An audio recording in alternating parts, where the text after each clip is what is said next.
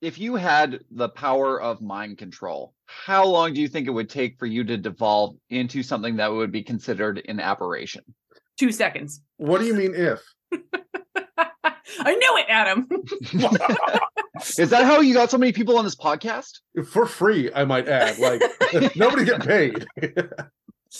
He's gonna mind wipe us now, and so we're gonna forget that we're not getting paid. And like, oh, I get paid so much to do this. yeah, you guys, uh, you you guys, did you get your checks this week? Yeah, it's good. Yeah.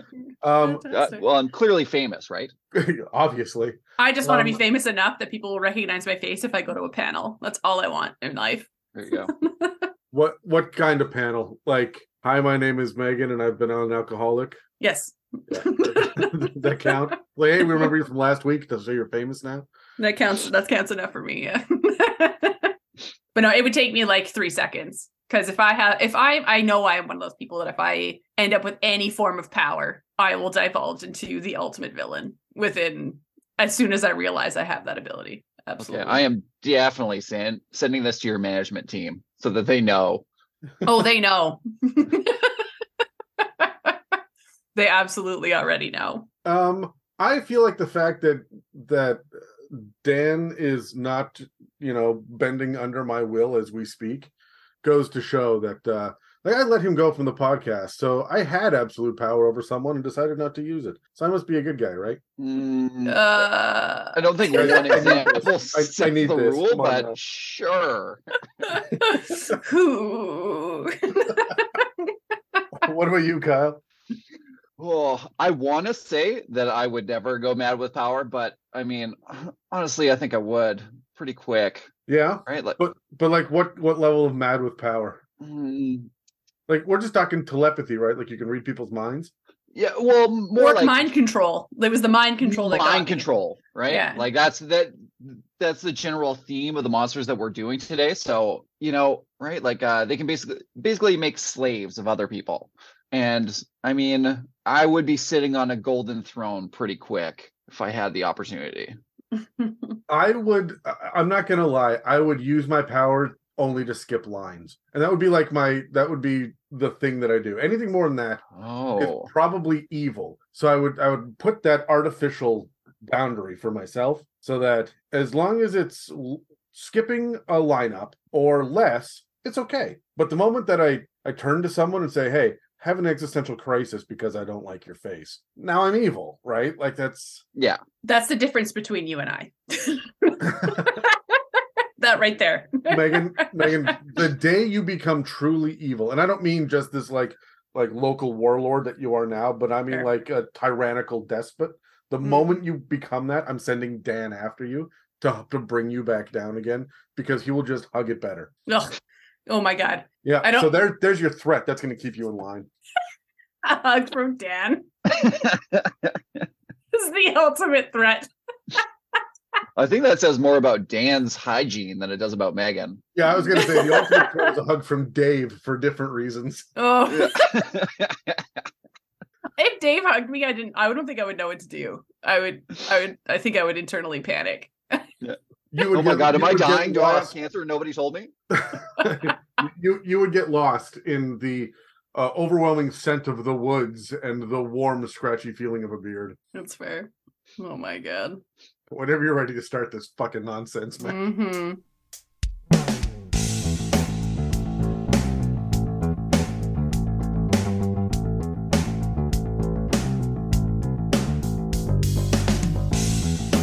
Welcome to the It's a Mimic podcast, where you never know what you're going to get.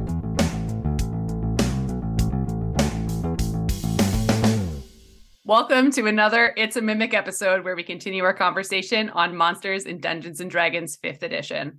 I'm Megan, and with me today are Kyle and Adam, and this episode is called Aberrations Pitching a Tentacle. In this episode of the It's a Mimic podcast, this panel of dungeon masters is going to sit down and look at a handful of very gnarly aberrations that sit at the beginning of tier three, but have the potential to completely wreck an unaware party. So stay way back and do your best to avoid these horrifying creatures with a focus on tentacles, terror, and terrible attitudes. But before we get started, I wanted to ask you guys: Have you ever run into one of these in a campaign before? Let's uh Ah. grab dice. Rolling. Yeah. Okay. Oh, I just. I got a one. I also got a one. Oh, I got a thirteen. Thanks going first. Roll off, Kyle. All right. I got an eight. I got a seven. All right. So Kyle, you're going last. Megan, you ever run into one of these? Weirdly enough, aboleths seem to be very common in games that I play in. They they seem to just turn up here, there, or everywhere. You know. I have never used an aboleth with you guys. What, um, are you telling me that you play other Dungeons and Dragons? with other I was about to say, are you about to cry? Did I just set off some emotions? Greater. You've played. It's like that whole relationship conversation of like you've dated people before me. Mhm. How dare you? Yes, yes, you are a current DM. There have been other DMs in my life. Sorry. That, that's how I'm going to start referring to. I'm going to tell Mieke you are current fiance. Please don't ever do that. because you're gonna tell her who told you to do that. and You're gonna say it was Megan, and I will be dead. You damn well know I'm going to tell her it was Dave. Also, that sentence will quickly be followed by no longer fiance. Yeah, yeah. yeah, yeah. You fucked up. Yeah, you've run into a lot of aboleths though. yeah, and like it's just like it's it, the use of the mind control and that kind of stuff makes it frustrating to use and be around. Like, um, yeah, like other than that, like um, I know we're gonna talk about uh, Morkoth and like that kind of stuff today, and like I haven't really run into the big, big bad ones because I find that they tend to be more very large storyline driven. Whereas I find like aboleths I've seen just randomly or like how we've encountered but never actually dealt with kind of thing, if that makes sense. Yep. But but yeah, Um, I have actually made you guys fight a uh, Balhannoth as well. Although you probably didn't recognize it because we were using a Roper mini. Yeah, I feel like in, in my mind when I was like looking into it, I was like, I feel like this sounds familiar, but I don't know it enough to say yes, this has happened and occurred. Yeah, you guys were level 13, and Dan's like, oh, it's a Roper, but it's on the ceiling. And then it just fucked your world and it almost ate Loki. Um, Fucked our world. And uh, when you guys killed it, it actually caved in the ceiling, and that you guys made a whole bunch of rolls to get out of the way, and you rolled really well and managed to to not get buried by the rubble or get eaten by this thing, but it was uh it was close. He was wrapped up in tentacles and kind of bludgeoned for a while. Such a great time. I really liked the Balhannoth. Of of the three of them, that's my favorite one. Just dropped in the middle of a of a campaign, just out of nowhere. Here, here's a random encounter that is going to fucking eat your horse. Yeah. It, it's pretty great because you can like plug and play it in a lot of areas, right? Yeah. It doesn't need a whole lot of backstory. It doesn't need a whole lot of intro to it. Yeah, it's it's a mouth with tentacles, and that's kind of its beautiful simplicity. And Mhm. it's so much more than a than a roper is. Mm. Kyle, have you ever run into any of these? Uh, I have both faced and used in Aboleth, but the other ones I haven't. But to be honest, I'm going to keep them in my back pocket for now because I do really like them. I also really like the Morkoth. It's just Yes. We had a question, like a mailbag question or something, like, oh god, two, two and a half years ago, when I think Mordenkainen's first came out, and they're like, hey, uh, how do you guys ever use a Morkoth? And Dan and I looked at each other like, a what? We Yeah. don't. What? Fuck no. And we moved on. And then and then like a week later after we recorded, I went, I'm curious. And that's why we're doing this episode, is because we had that question two and a half years ago. Yeah, it does feel very space jammery. You know what I mean? Like it just Yeah. feels like that's what. It, yeah, but I mean, I digress. When you need jammery in your space, you use a Morkoth. Um yeah. The worst part is it is a tentacle monster, and I hate that. They're all tentacle monsters, and that's what's so beautiful about this episode. oh my it's also why why James is not on this episode because it'd get it'd get bad quickly. it would get yeah. Thanks for that grace, Adam. It's strategically done. okay, well, before we get deeper into it, let's cut to an ad break. We've previously covered quite a bit in our discussion on monsters in 5th edition. For all of those episodes and more, you can follow or subscribe at Spotify, Apple Podcasts, YouTube, and dozens of other podcast apps. And if you'd like to support us, you can donate through the website, check out our store, or join our Patreon and get access to other episodes and series. If you'd like to pay for some ad space on It's Mimic or just send a shout out to a friend, please reach out to us through our email and website that are listed in the show notes below. Before we go any further, I just want to thank Acid Dialogue for becoming our most recent patron. I've enjoyed talking with you on Reddit, and it's great to have you in the Patreon Discord now. as for what else is going to be released this week, normally it would be time for another campaign builder, but there's been a scheduling snafu on our end, so we're going to have to bump it by a couple of weeks. But we're not going to leave all the patrons high and dry.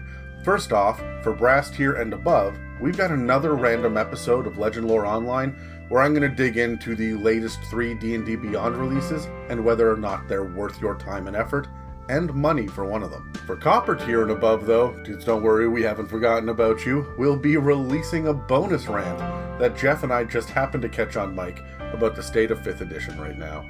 Um, this is one of the few glimpses behind the scenes at how we really feel, and it's going to go largely unedited. And for everyone else, there will be a very special episode on our regular channels where I sit down with one of our platinum tier patrons and spend a couple of hours building a dungeon with him. But for now, let's get back to the episode. We're going to be talking about three different aberrations. We all have our own little one that we're going to talk about today. So, I mean, we might as well get right into it. So, let's roll some dice, find out who gets to go first. Oh yeah. Eight. 14. I got a 12. So, All Adam, right. you are first. What do you got for us? I am going first with the second monster from the monster manual because it's in alphabetical order. So um, I'm talking about aboleths, and aboleths are, in my opinion, the most underpowered, underutilized, and uh, underrealized monsters. And they are, I think, what should be the big bad evil guys of Dungeons and Dragons. More so than a lich or even a dragon. I think the lore behind an aboleth is uh, so overwhelmingly cosmic and amazing that it belies the CR10 large creature that it is. Absolutely. This, and I've seen aboleths that have been published in fifth edition, and it just feels underwhelming. They seem to be almost just dungeon denizens as opposed to tyrannical, you know, monsters uh, that are running their own empires. Every one of them should be like a god. But let me get into it about why, because I think that these guys are poised to be the perfect campaign villains. And I would absolutely love the last module of fifth edition to get published, the last adventure book. And it turns out that they are behind the Tomb of Annihilation and the Curse of Strahd. They're the ones that cursed Strahd. They're the ones that that uh, set up Acererak. They're the ones that that pissed off Auril. They're the ones behind all of this shit, and they're bringing down the gods. I think that'd be fucking awesome. That's what we should have had.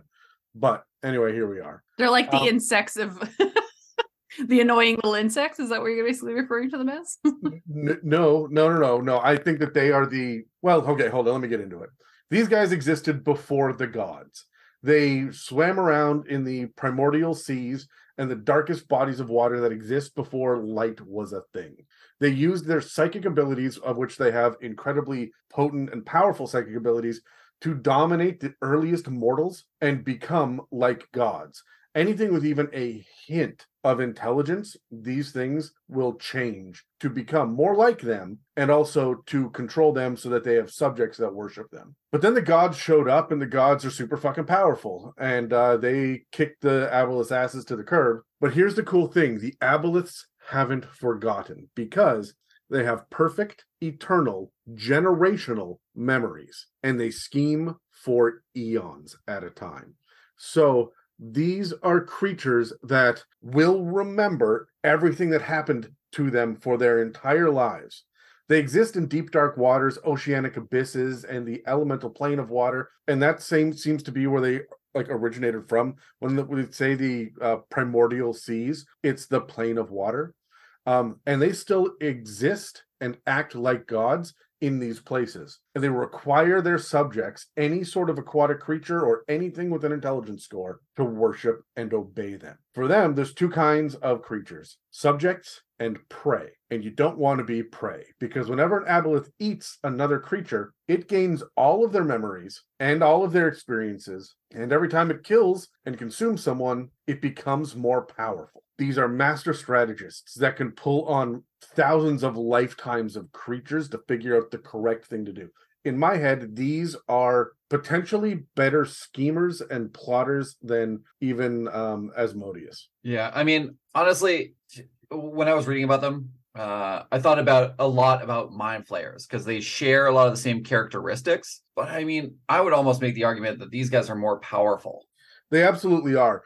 Whereas the mind flayers seem to be more prolific, like there's just more of them, and they've got access to spaceships and laser beams and shit. Like they are a civilization. Aboleths are not. The Aboleths don't seem to be a civilization. They seem to be separate from each other, all kind of connected. Like dragons, all the dragons still know that dragons are better than everyone else. They just kind of hate each other, right? Like a, a brass dragon will see a red dragon, like I gotta fucking kill that guy. But if anybody else does, then well, hold on a second. Don't- who who's killing dragons now? You should not be fucking doing that, right?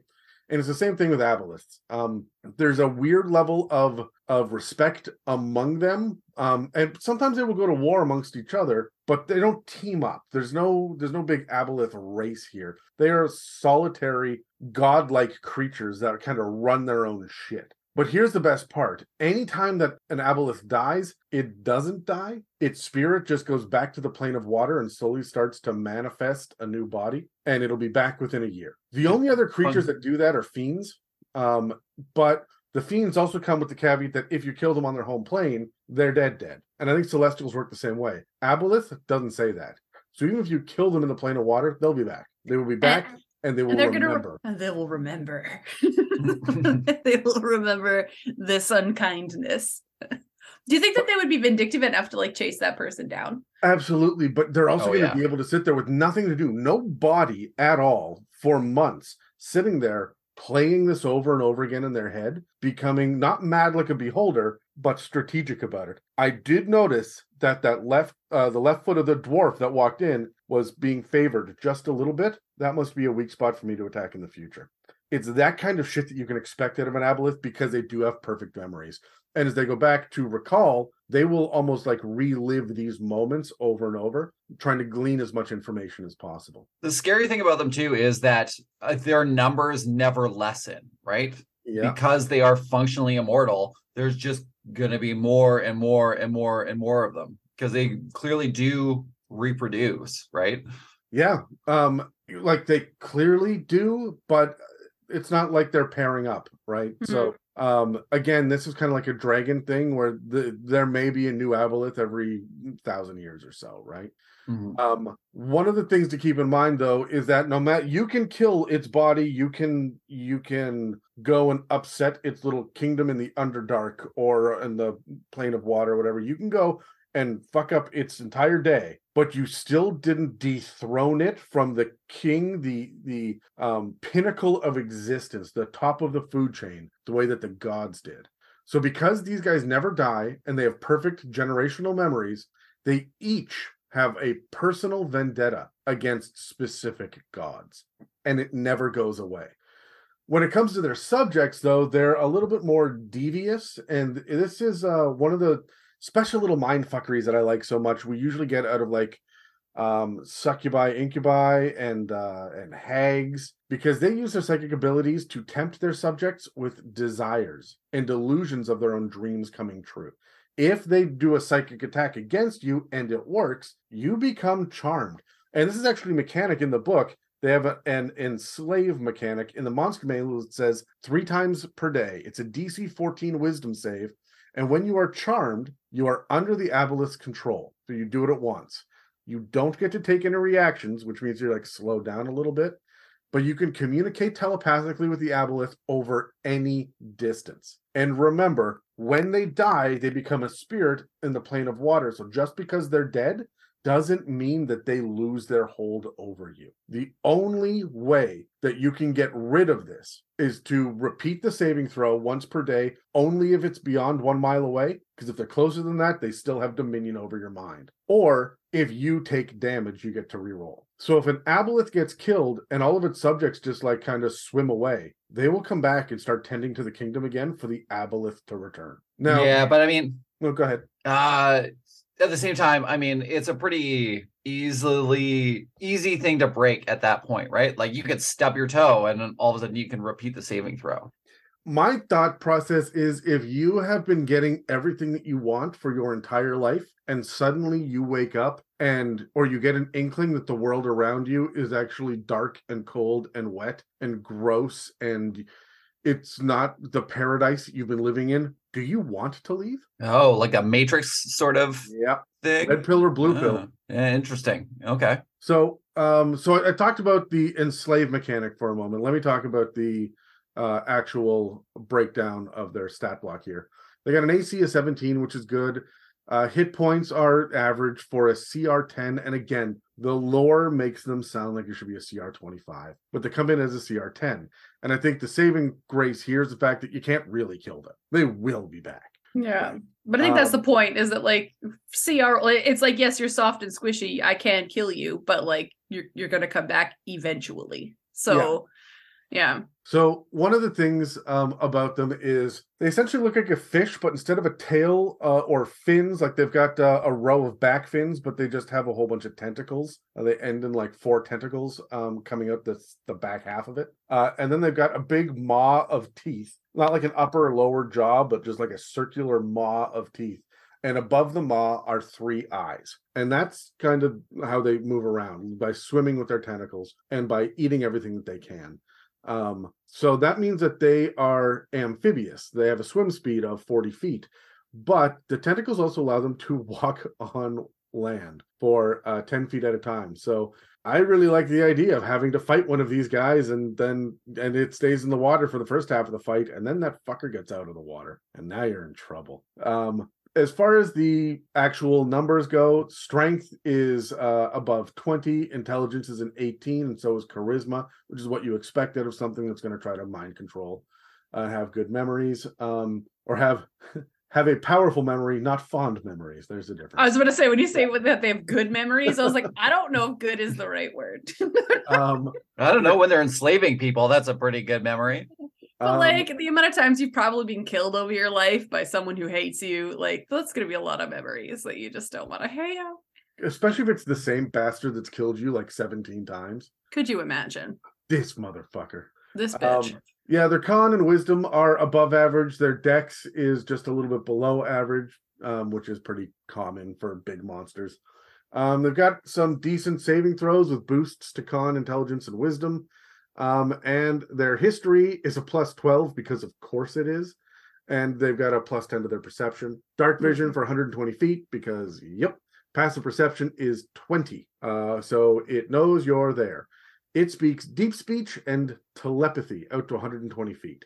Um, not common, which means that when it starts talking to you in your mind, you understand it, but it's speaking deep speech. So that's got to sound absolutely horrible. And in my head, deep speech is is like um wet tentacles writhing and massaging your brain. and like echoey, you know what I mean? Like Yeah. you hear it multiple times over and over again. You can't Yeah. see the, people can't see what my hands are doing, but it's like I feel like my hands are making a squelching noise. It's massaging. Welsh, wet my massage favorite of of all your- words. Squelch. yeah, it's a wet massage of your gray matter. Yeah. Okay. I think of it as uh like a whale call, but horrific. Like just nails on a chalkboard. Screaming through the ocean. I think I think may, I like mixing the two of them and like the the whale call uh gives you the emotional intent behind it and it's how they interact together. One is information and one is emotion. That would be that'd be upsetting to hear. Mhm. Um so here's my favorite thing about it is it has tentacles but also something called probing telepathy. Um it Megan's on mute taking a drink when I said that. It was pretty good. Um so if a creature communicates tel- uh, telepathically with the aboleth, the aboleth learns the creature's greatest desires as long as the aboleth can see the creature. So you don't want to be that close to it, right? Um, now there are a couple of ways that it can communicate telepathically with you. Um, the enslave thing is is the best way to do it. Um, it also has uh, access to a gross thing called mucus cloud, uh, which means that when it's underwater, the aboleth is surrounded by what's called transformative mucus. A creature that touches the aboleth or hits with a melee attack while it's within 15 feet of it has to make a DC 14 con save. If it fails, you become diseased for 1d4 hours. Uh, The diseased creature can breathe only underwater. So you get this underwater sickness that essentially closes your lungs and makes gills appear. They do get uh, three tentacle attacks with their multi attack. Um, the tentacle attacks are pretty beefy. They got to reach a 10 feet, which is the best thing about them. Uh, besides the fact that if the target is a creature, it has to succeed on a DC 14 Constitution saving throw or become diseased. Uh, the disease, this disease is different than the mucus because it has no effect for one minute and it can be removed by any magic that cures diseases.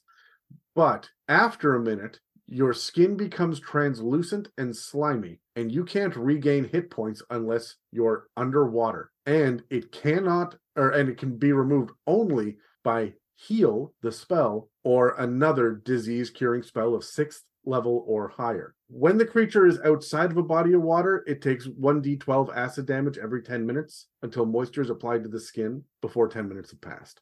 That's really gross and it's really phenomenal. And that is how I would force my players to end up doing about four or five sessions of uh, aquatic campaign.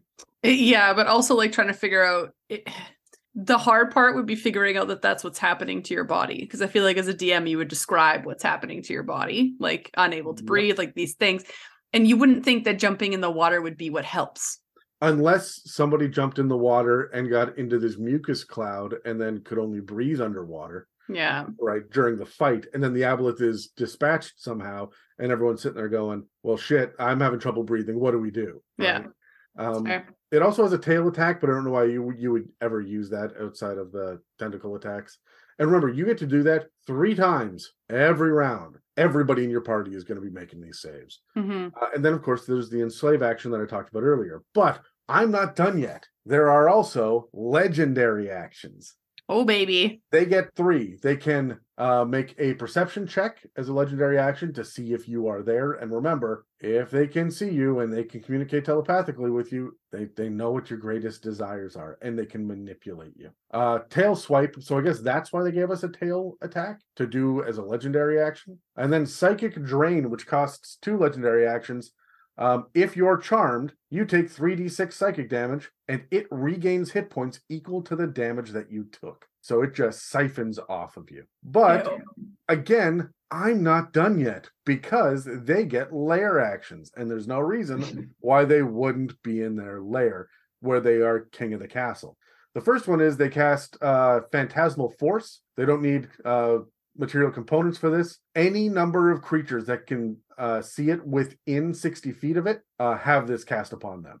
While maintaining concentration on this effect, the aboleth can't take other lair actions.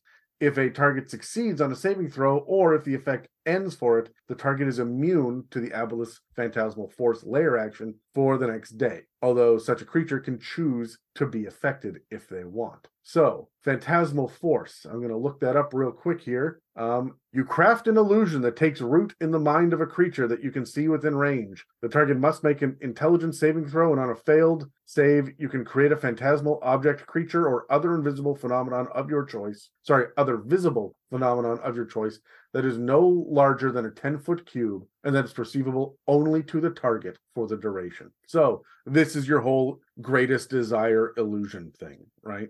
Um, to everyone within 60 feet that can see the aboleth. Yeah, would you uh impose disadvantage on the will save for the phantasmal force because that they know your greatest desire, so they know what you want to see? Um, would I increase the wisdom save on it? I'm not sure that I would just because of the way that it's written and the fact that this is hitting over and over and over again. Um, I might ri- I might raise the DC though. Yeah, well, I was thinking like disadvantage, right? Because if you pass it, then you're immune for the next 24 hours. Yeah, if you choose to be. Yeah. Right. And here's the interesting thing. Hold on, let me let me bring up the spell again because I want to want to make sure that I have this. The phantasm includes sound, temperature, and other stimuli, also evident only to the creature. Um, they can use its action to examine the phantasm with an investigation check against a spell save DC. Um, at which point they realize that the phantasm is an illusion and the spell ends.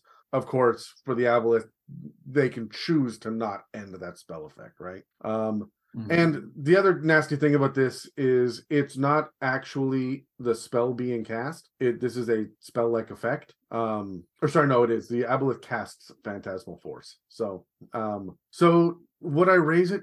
I mean, the mechanics are already built in there, and I think that's why it's a CR10. If I'm gonna raise that at all or give disadvantage, then it becomes a CR11, CR12. I'm making it harder and harder for people to even take part in a fight, right? Yeah, I guess. And the spell DC is going to be pretty high because I'm assuming they use intelligence. Uh, yeah, which is a plus four modifier. So Yeah. Um, pools of water within 90 feet of the aboleth. Here's the second lair action. Uh, they surge outward in a grasping tide. Any creature on the ground within 20 feet of such a pool have to make a DC 14 strength save or be pulled up to 20 feet into the water and knocked prone. And remember, if you touch it, there's that mucus cloud, and you've got to make that save, right? To not be diseased. Water in the aboleth's lair magically becomes a conduit for the creature's rage. As they can target any number of creatures that they can see in such water within 90 feet. They've got to succeed on a DC 14 wisdom save or take 2d6 psychic damage. Um, this is the only one that says right in it that you can't use this lair action again until you've used a different lair action. Um, but I just always run all of my lair actions, never use the same one twice in a row anyway.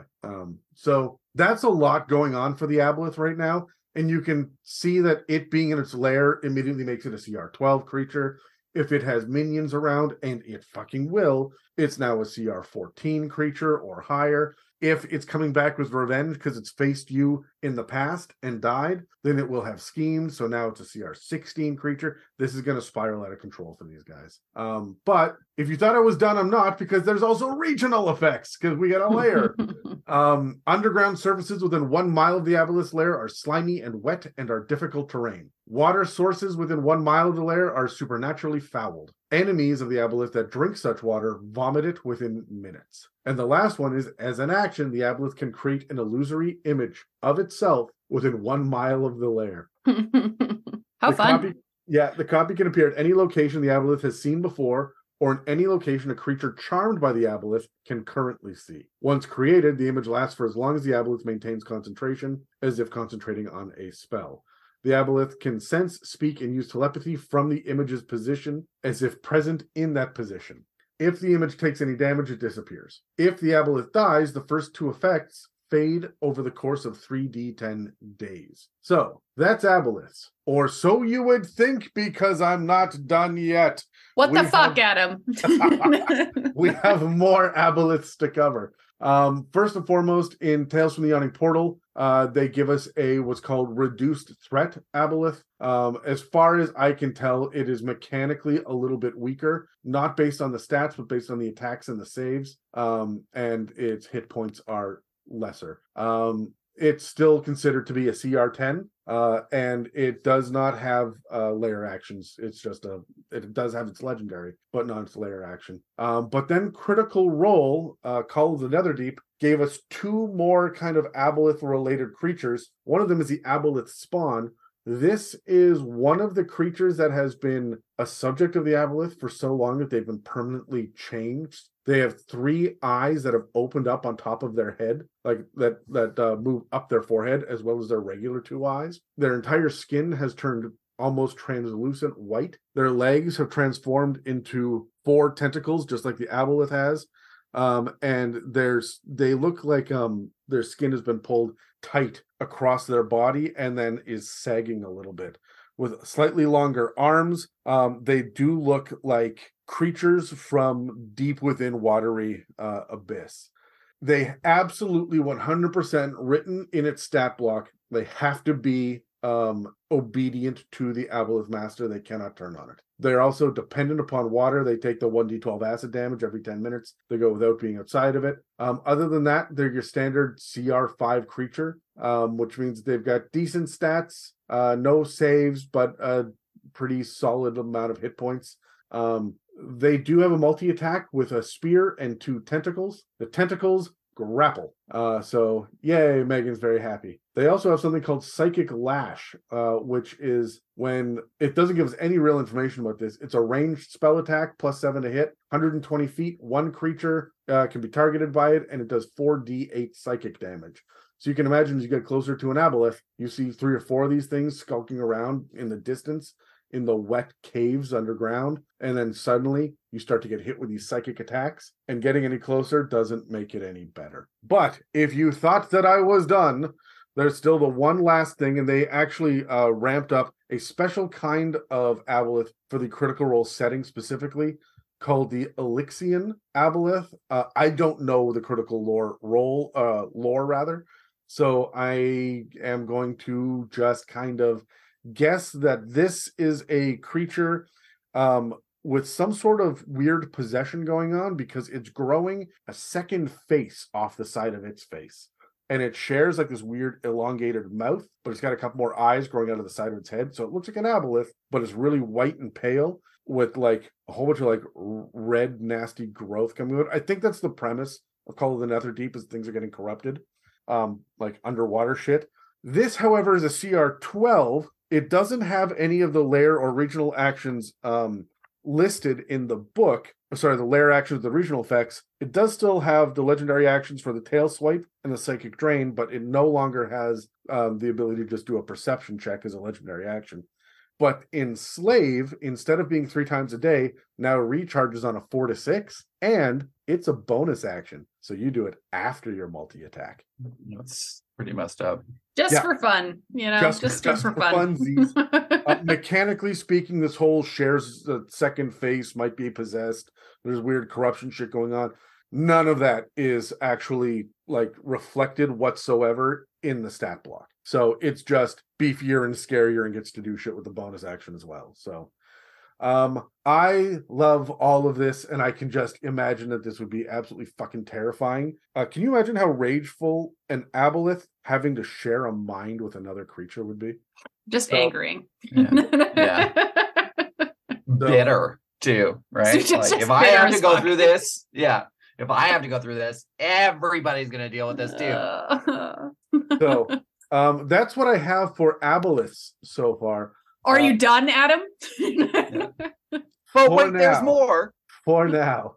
So yes, that that's what we have in Aboleth. As a matter of fact, there's a lot more in previous editions if you want to dig into more lore, but we're focusing on fifth edition only.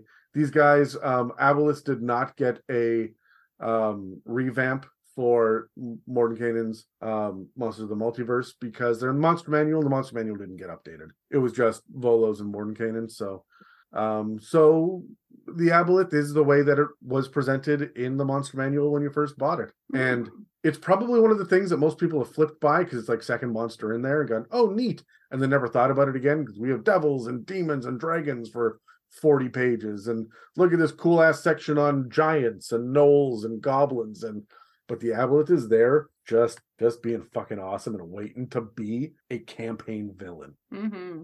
I hear that. Speaking of which, let's roll some dice and ask some questions about the aboleth. I got a 17. 15. Big old five. Rolling Amazing. Really well today.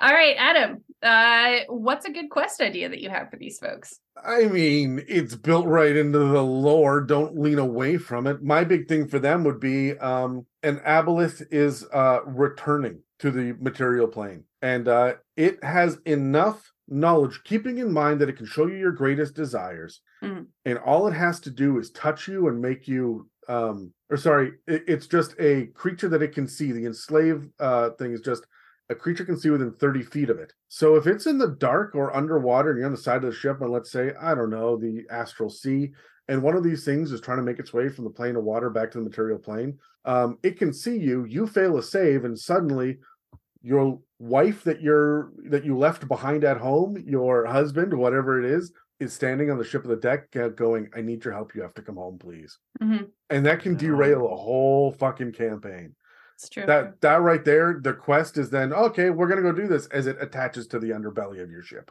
Mhm. and now you are transporting an aboleth back to its home so it can get revenge on others and the best thing is you and all of the other players around the table are going to get to see all the shit that they really wanted. Oh you wanted a magical sword? Here's one and then you have it as long and there's no reason for you to say oh my magic sword doesn't exist. So you get all of these really cool things and everybody gets this and it's so cool and so powerful and it's going to be you're going to wake up one day and realize that all your shit is gone and you've been used by the bad guy the whole time and now this is going to make your your players pissed. Yeah. Okay, so I have a thing to say that I mean, you see it, but it doesn't necessarily mean it's real, right? Like you could see this all powerful Vorpal sword that could destroy a god in a single hit, but it doesn't mean it's going to be able to, right? This is still an illusion. but it has the ability to cast phantasmal force. So once you're enslaved and it knows what you want and it can communicate telepathically with you, and you want to do its bidding, it is then going to use its um its action. I, it's a lair action, so I would say you know it's going to make its lair on the bottom of your ship. How long does it take to make a lair? a day. Mm, Right? Like if you're a magical probably. being, you just you just like it's basically this is where I live now. Like like like you guys pull over on the side of an asteroid and the aboleth manages to swim right up into the fucking side of, of your hull and just Mhm. camp out for three days while you're off doing a quest and now you're now you got to deal with its lair actions phantasmal I force know. is gonna yeah it's gonna give you the vorpal sword it's just not real Yeah, only- I don't know. Okay, so I, I also don't think a lair would be able to move, right? Because at least in my mind's eye, a, a lair is created because their poison of their being is slowly leaking out into the environment around them, right? So if they are but it surrounds them. Like in my mind, it surrounds them, and it's like where they reside. So I I feel like it could attach itself. And well okay so there's your question is a pirate ship environment or an object if it's inside the pirate ship, yes. If it's outside and it's like stuck to the bottom side of the hull, no, right? Because So- it's so you don't think that a barnacle's home is the underside of a ship Uh, d- well, I don't think those are the same things, right? That's not an equal comparison, right? Because I mean, a, a barnacle, uh, a barnacle might pollute its environment over time, but I mean, if it's constantly moving through the ocean, its corruption is getting dissipated over all that area, right? Whereas opposed to like if you this is a terrifying and dark example, but if uh, you're trying to poison a well, let's say, right? Sure. Drop a dead body in it, and then its corruption gets into all the water over time. But if it's a constantly moving stream of water, then that corruption is not going to have the same effect. Yes, but like I mean, poison is a good one that I feel like players and or other DMs can argue. But this one is just its mental capabilities of what it can do when it's in a specific area. It's not like it's not going to be able to mind control someone because it's only been there for five minutes. You know what I mean? Like it's not an over the time thing. I feel like this one specifically because it is mind control and it's an ability that they have in like for an area that they they they affect. Like I just feel like it's a little bit easier to justify, but I feel like any DM can really decide what it wants to do. I love the idea that it attaches itself to like a ship or um like let's say it, it's just all of a sudden like disguised itself and it's now in the hull of your ship and pretending to just be someone who's traveling with you and it can still mind affect you right away right like i Yeah. feel like its aura as a as an existing being has these mind control capabilities and i like that a lot So I think that for the most part, Kyle, you're you're pretty right. When we look at the creatures that have lair actions, there's not a whole lot of them, and about half of them are dragons, right? An- Ancient and adult. Um, on top of that, you get a whole lot of like CR twenty plus uh fiends and um some aberrations from Eberron, but you also get things like uh the Chiron, uh the Celestial uh has lair actions, the uh Merrenoloth, which is literally the boatman that takes you across the river Styx, has lair actions and regional effects, and his lair is his his boat. And it's like barely bigger than a rowboat. So so I think that the idea of it like poisoning the area around you, we're talking about like its magical essence is flowing into the region and is corrupting it or imbuing it um with its will, right? And that's kind of what what the conversation we're having, not not necessarily literal poison, right? Yeah. Um, po- Yeah. poisoning poisoning the well is a good example because we don't really have magic in the real world. So, but the idea is that it takes a little bit of time to build up and become more potent. Um, in my head, if you have an aboleth, uh, if you have an aboleth, that like uh, hard stop. I don't need a, a qualifier on, on the end of that. If you have an aboleth, that aboleth has been around for eons. It knows all the shit. And if it decides that it's going to attach onto the bottom of your ship and it doesn't want to be found, it fucking will Mhm. because it's built into the lore that this is these things are so ancient and so smart and they have people that work for them they have entire kingdoms they have these massive schemes. So yeah sure they've got this this little empire in like a dark watery abyss but those creatures uh, if if some of them are drow that have gills they're going to go out into the world and they're going to interact with other drow and you'll still be able to manipulate societies around. These guys are it's not just it's not just the little thing that they're doing here in their immediate vicinity it's the fact that they probably control trade routes to avoid their waters or to lure people in right? Mm-hmm. and they would have they would have minions uh that can go out and make deals with other creatures that can then hire on mercenaries because it has so much world and life experience that nothing is really outside of its grasp and it will take eons to set up this plan because this is what it needs to do to be able to wipe out the gods. It can't do it from down here so Okay. Yeah. with, with the high intelligence that's why i say your aboleth needs to be hyper intelligent has to be a schemer. It has to be as intelligent at the very least as as your high intelligence wizards. And um, that's why i like the idea of it being able to pretty much do anything they're batman. Batman's Yeah. skill is does he have enough time to come up with a solution right? And then he fucking will. And that is his plot armor um, for good or for ill but that's what an aboleth is. Do they have enough time? And the answer is yeah yeah they do right? Well, you don't fight an aboleth one on one. You fight an aboleth by wiping out its resources first, so that it cannot utilize its schemes against you. Yeah. And it probably Okay. becomes aware of you the first time you inadvertently disrupt its its scheme. It's like, all right, fuck, that's the third time with these guys. That's it. Bring them in. We're gonna we're gonna mind control them. They're Yeah. ours now. Okay, so like an example of what I was talking about is in the flavor text for regional effects. It says is if the aboleth dies, the first two effects fade over the course of three to ten, three d ten days, right? So that's how long I imagine the effects to also take effect, right? But um, I Yeah. would say all of this is up to DM discretion. I feel like you can Yes. decide whatever the hell you want to do as a DM. It can either take two to three days based on how long it takes to dissipate. It can happen right away, or it could take 10 years. Like, I just feel like it's, I, there is no rule or there's no specific rule around it. So I just feel like any DM could just decide to do whatever they want to do. yeah, Also- but Megan, we're trying to debate semantics here and your logic. We're debating semantics on a question that should take two minutes and you're taking 15. welcome to It's a Mimic, Megan. Have you ever been here before? Yeah.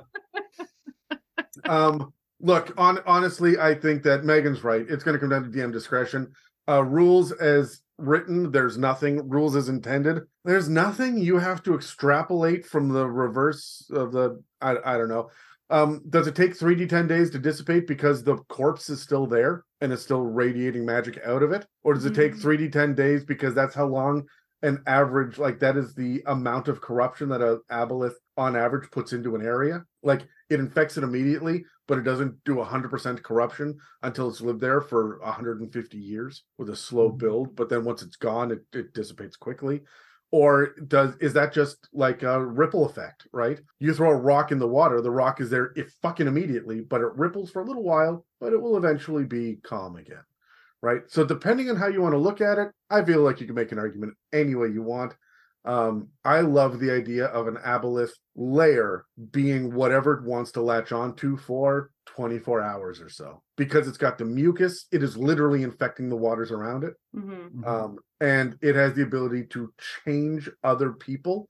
It has the ability to change other people physically to make it so they can only breathe water. It closes off your lungs and not only closes them off, it makes it so you don't need them, right? It doesn't just suffocate you, it just makes them redundant. And it also creates an entire respiratory system magically, almost instantaneously. So, like, I feel like this is just something that it can fucking do.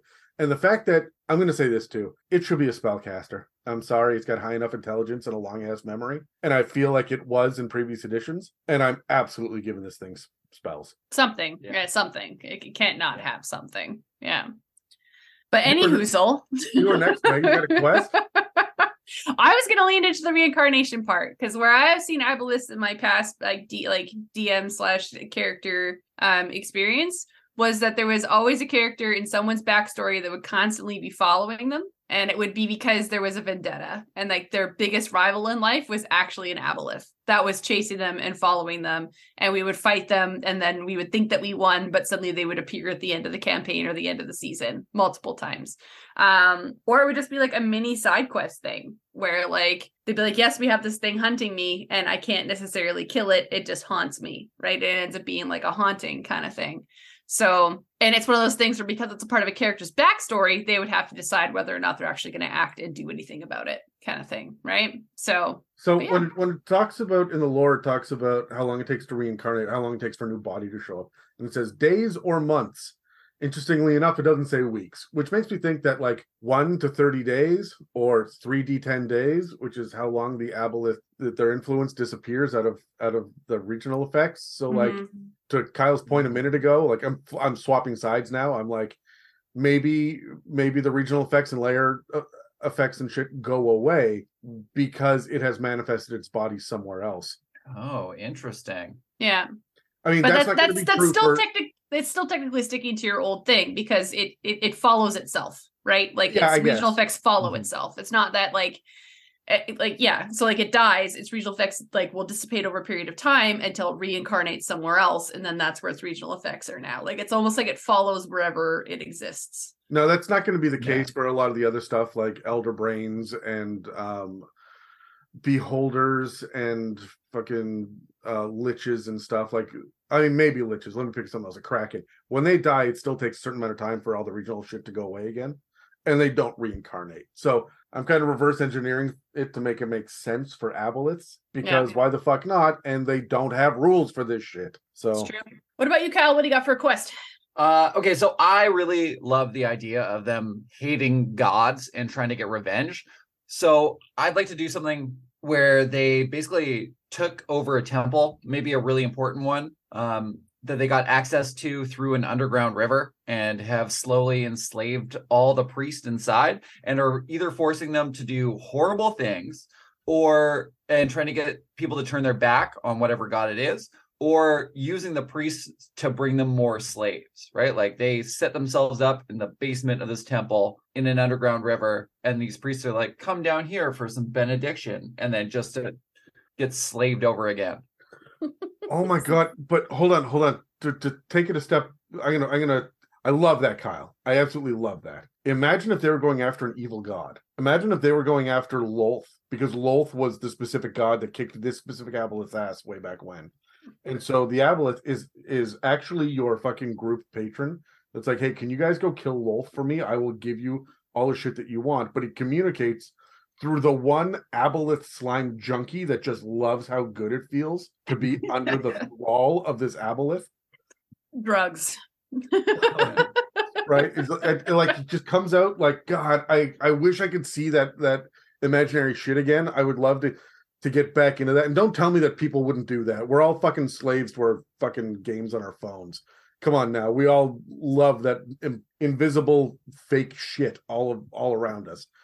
Yeah, People I have was a nobody, but sorry, Sorry, what? I was gonna say like, oh, like I was a nobody before, but now I'm a player. Like I'm an important person Hmm. in the universe. Yep. And like this this one person is just like, yeah, I'm I'm not only this, but when I go back uh to go see the aboleth, he's gonna he's gonna make me uh see my dead wife again, and I'm gonna go back to living my happy life. Um I know it's not real, but it doesn't need to be. I love her. this is what i love yeah this is Yeah. the life i've chosen yeah, Yeah. So Aw, so sad and heartbreaking, but also like really neat. it's true Oh. speaking of heartbreaking role-playing tips and tricks adam what do you got Um, I don't think an aboleth ever uses its mouth for anything except consuming. So when it is speaking to you, while it does speak deep speech, I think it chooses to do it telepathically. Um, and so it is just going to stare at you with unblinking, beady black eyes, one above the other. I think they were red in previous editions, but in the artwork now they're black. And this mouth that is just open, that it is just breathe like mouth breathing rotten fish smell out of it. Um, and like it's got four tentacles. How many tongues do you think this thing has to speak deep speech? uh, i gotta say it's like one tongue split seven ways Yeah, I, I think so. but it's got but it's got the ability to roll R's in deep speech. So like to a mind flayer, it sounds vaguely Scottish.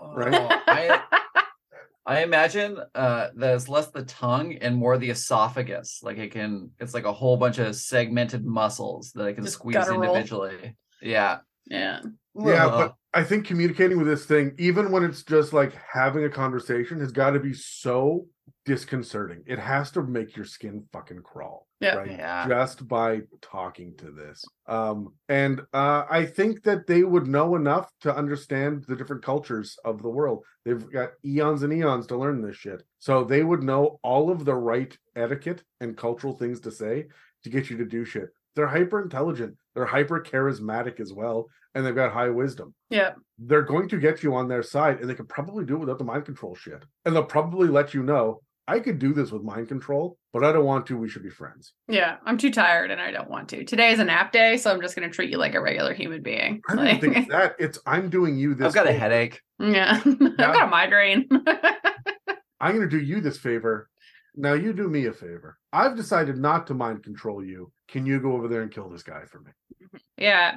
I don't know. I like my my thoughts on the like if I was to role play one of these, I feel like they would be super hyper intelligent, know way too much, but they're hyper fixators in my mind. So like again, they're like if they were to be a revenge seeker on someone, that's they're obsessed with that, right? And there's just kind of just like I have all this wealth of information, but this next six months, this is what I'm going to focus on until the job is done.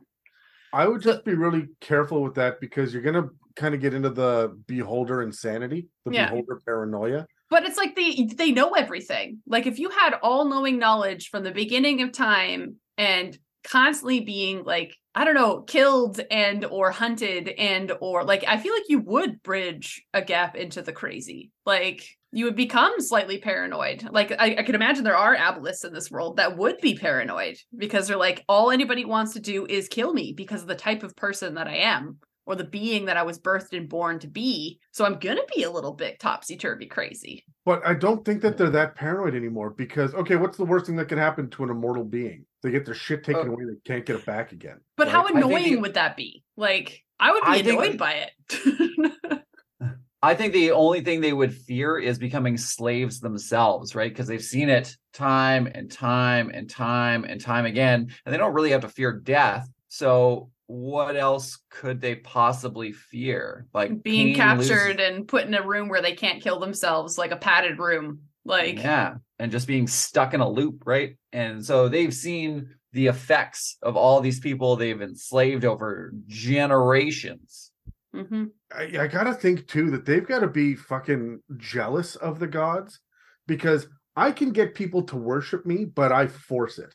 You guys get people to worship you and they want to. What the fuck? yeah. I feel like they would just pretend to be a god at some point, like your point, take over like a. well, that's um, a, that's that's their whole shtick. Is they were they acted as gods before the gods showed up, and Yeah. they still have their own little little kingdoms where they act like gods until someone comes and kills them and sends them back to square one again. It's It's like they're they're all trying to get back to the level of power that they had before, but the gods. And keep in mind, the gods created mortals, right? So all the mortals that they had enslaved before were like fish and seahorses and like mildly intelligent seaweed.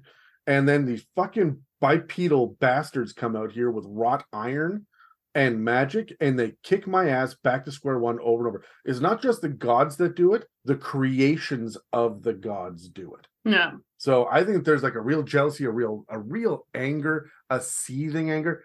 But I mean, how long can you be angry for before it just starts to make you mean? You're not angry, you're not enraged anymore, you're just mean. Yeah. That's what Well, I mean, they live forever, and so they constantly have to deal with that, right? Like they have perfect memory for all time. So it is a constant reminder that they are always the bridesmaids, never the bride.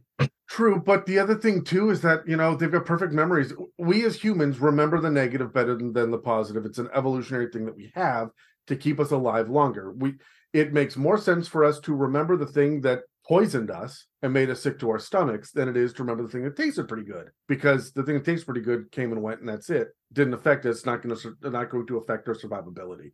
So we focus on the negative more than the positive. And Aboleth, though, doesn't have that evolutionary tick because they never they've never needed to. So they remember the good as well as the bad.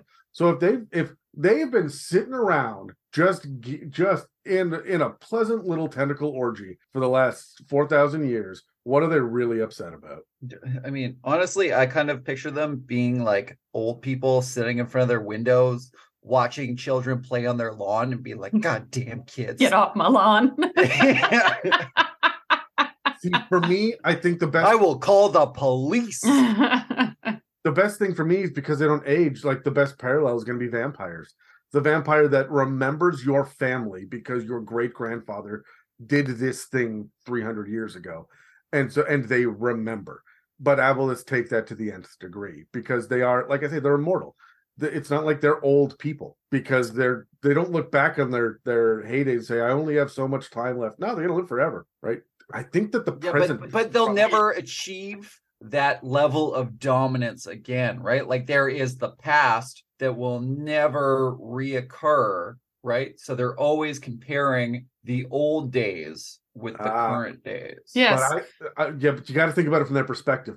That that- it's not that they will never recapture that; they just aren't doing it now. This right now, these ten thousand years, this is the dark spot in my lifespan. I was a god before; I'm going to be a god again. I just got to figure out how to get there faster. I don't know. Aboleths are are fucking fascinating. I feel like you should have just done an episode on aboleths at this point. Like, I, I think we could have. all right. Well, do you have anything else on role playing, Kyle, or we can move on to exploration and clues? Uh no, I, I think the the my main point was I think they would not have anything to fear except becoming slaves themselves. Yeah. I think that was the big point for me. So I agree. Yeah, I think that would be their one fear. Yeah. But- all right, Adam. Exploration clues. What you got? Everything is wet. Yeah. I was gonna say everything is wet and everything is slimy. Oh you no, wanna- I'm sorry. I'm talking, I'm talking about my chair here right now. Because everything is wet. Stop it, Adam. That's gross. Yeah. no one wants to hear about how wet it is where you are right now. yeah. we just lost at least 20 listeners. Yeah, but I just got one super fan. and it's an aboleth. so these guys like me. Um, no, for exploration, uh, these guys, even their minions, need to be underwater, not just around water, not just wet, but submerged, right? Like that's the whole deal with them. So the exploration is going to be when shit gets weirdly mind controlling, when people start, like the clues are, people start to act strangely out of character, um, or they seem like absolutely is absolutely everything is totally fine. Don't worry about it. It's all good. It's all fantastic because I have this one item, or I have the love of this one person, or I um, have this uh, this one thing that I this one place I can go to, and nobody else can see the thing. Nobody else has met the person. No one else can go to the place because it's a fantasy. But everyone is just kind of happy. I like beware the coastal village of happy people. yeah. Mm. This was also where I would use the uh the desires uh piece when you're doing the exploration. This is when your players are suddenly going to get visions of those wonderful things in their mind, or there's going to be that one player that saves, and all of a sudden everybody wants to do the same thing at one time. They're like, "I'm sorry, we are on a quest. Why do we want to go to this town and do this thing? What's happening?" Like, Yeah. like that would be the moment of questioning, where like half the group wants to do one thing very specific, and half the other group is like, "Um, are you sure?" Like, Uh, isn't that every D&D party ever? but it's kind of like it's a little bit different when like the focus completely shifts and like again to adam's point your personality almost changes because your desire is something that would change your personality to like it, it's what you want so it's like you're no longer putting on a strong upfront characteristic like it's almost like your role playing of your character is going to shift Okay. but yeah what about you I like that. Um, if I'm going off my previous example, uh, I really like the poisoned water effect. Like, I think that's a good clue. That's not, I don't know, it's a little more subtle than the rest of them, you know? yeah And so, um, if you went into like a temple, say, and the priests are using water for benediction on people, and your party's like, that doesn't smell right. Doesn't that seem weird to anybody else here? And then No. nobody kind of like reacts to it, right? Everybody, everybody ends up blinking the three eyes on their forehead. yeah Yeah. gross Um, I just had a uh, sorry, I just had a thought. Um, it's kind of role playing, kind of exploration because we were talking about with people around. Um, do you guys know about Needful Things, the Stephen King book? No, no. The premise is that I think they just did a rip uh, on it of uh, on Rick and Morty. Um, the premise is that there's this mysterious mystical shopkeeper that moves into town. He opens up a little curio shop called Needful Things, and inside it is the thing that every person desires. You can have it for free, but I'll need you to do something for me later. Mm. And if you don't do it, I'll take it away. Mhm. And I just was thinking with the aboleth giving you everything you want, but there's nothing in any of the lore about the aboleth being able to turn that off when they want. But could you imagine? I will reunite you with your dead wife and everything be happy, or I'll give you your missing child back, but I can take them away. Yeah. And what Yeah. that would do to people. Right. Yeah, that's a great motivator. Yeah. And great motivator for another big bad evil guy or like a bunch of evil people, right? Yeah. Yeah. Like that's where the cultists come from. Protect, Mm. protect, protect, you know, the aboleth so that we can maintain our positive lives and continue to keep the things we want to keep. I think Oh, they would have interesting. They would have fathomless warlocks follow them definitely. Yeah, Mhm. very true. Cool. Well- Uh Are we into combat? we're into combat, Adam. Oh, lair stuff. Suck those bastards into the water and make everybody fight in the water. Yeah. I was gonna say you're not fighting it, you're fighting its regional lair effects and its ability to keep you away from it. And or pull you in, fuck up your life, and then run away. Like it's not gonna let you hit it, right? Yeah. Like Yep. I'm gonna hit three of you. You're all gonna be poisoned. I'm gonna hit the fourth guy with my tail attack, and then on the next round, uh, after after his turn, um, I'm then going to uh, I'm gonna hit that enslaved guy with my phantasmal force, and I'm gonna totally fuck up everybody around. And like this is battlefield control. Further, you are fighting the environment with these guys because I don't think they're ever gonna leave their lair, which is why I think they they make their lair wherever they go. They're Yeah, gonna be but- somewhere longer than a couple of days. They'll build a lair. Yeah, I think if you're going to make an exception or think about what it really means to be a lair, this is one that you would think about that aspect because it's not going to make itself vulnerable by leaving if it didn't have the ability to build a lair wherever it was going, right? Yeah. So, but yeah, Okay, so I I think this actually fits in uh, great with the previous idea, right? Like exploration clues is that the lair uh, is always going to be on the underside of another environment, right? Like it's more of a parasitic thing than a standalone, right? Like with a dragon lair, it is the dragon's lair, right? And that is it. But for an aboleth, it would be, you know, this thing is living in the sewers beneath a city, right? So the first thing you see is a city. You don't really know that it's also a lair on top of that. No. But for in terms of combat, when I was using this thing, uh, I made the mistake of doing combat outside of water, which was a terrible idea. Because like I I didn't realize how quickly the 10 foot movement speed was going to become a burden on anything else, right? So yeah, if if I'm going to use this in combat, it's going to be in the water and it's also going to be a surprise in the water, right? So uh if Ew. I was going to do it not like that, Megan. sorry. Uh, Wrong kind of tentacles.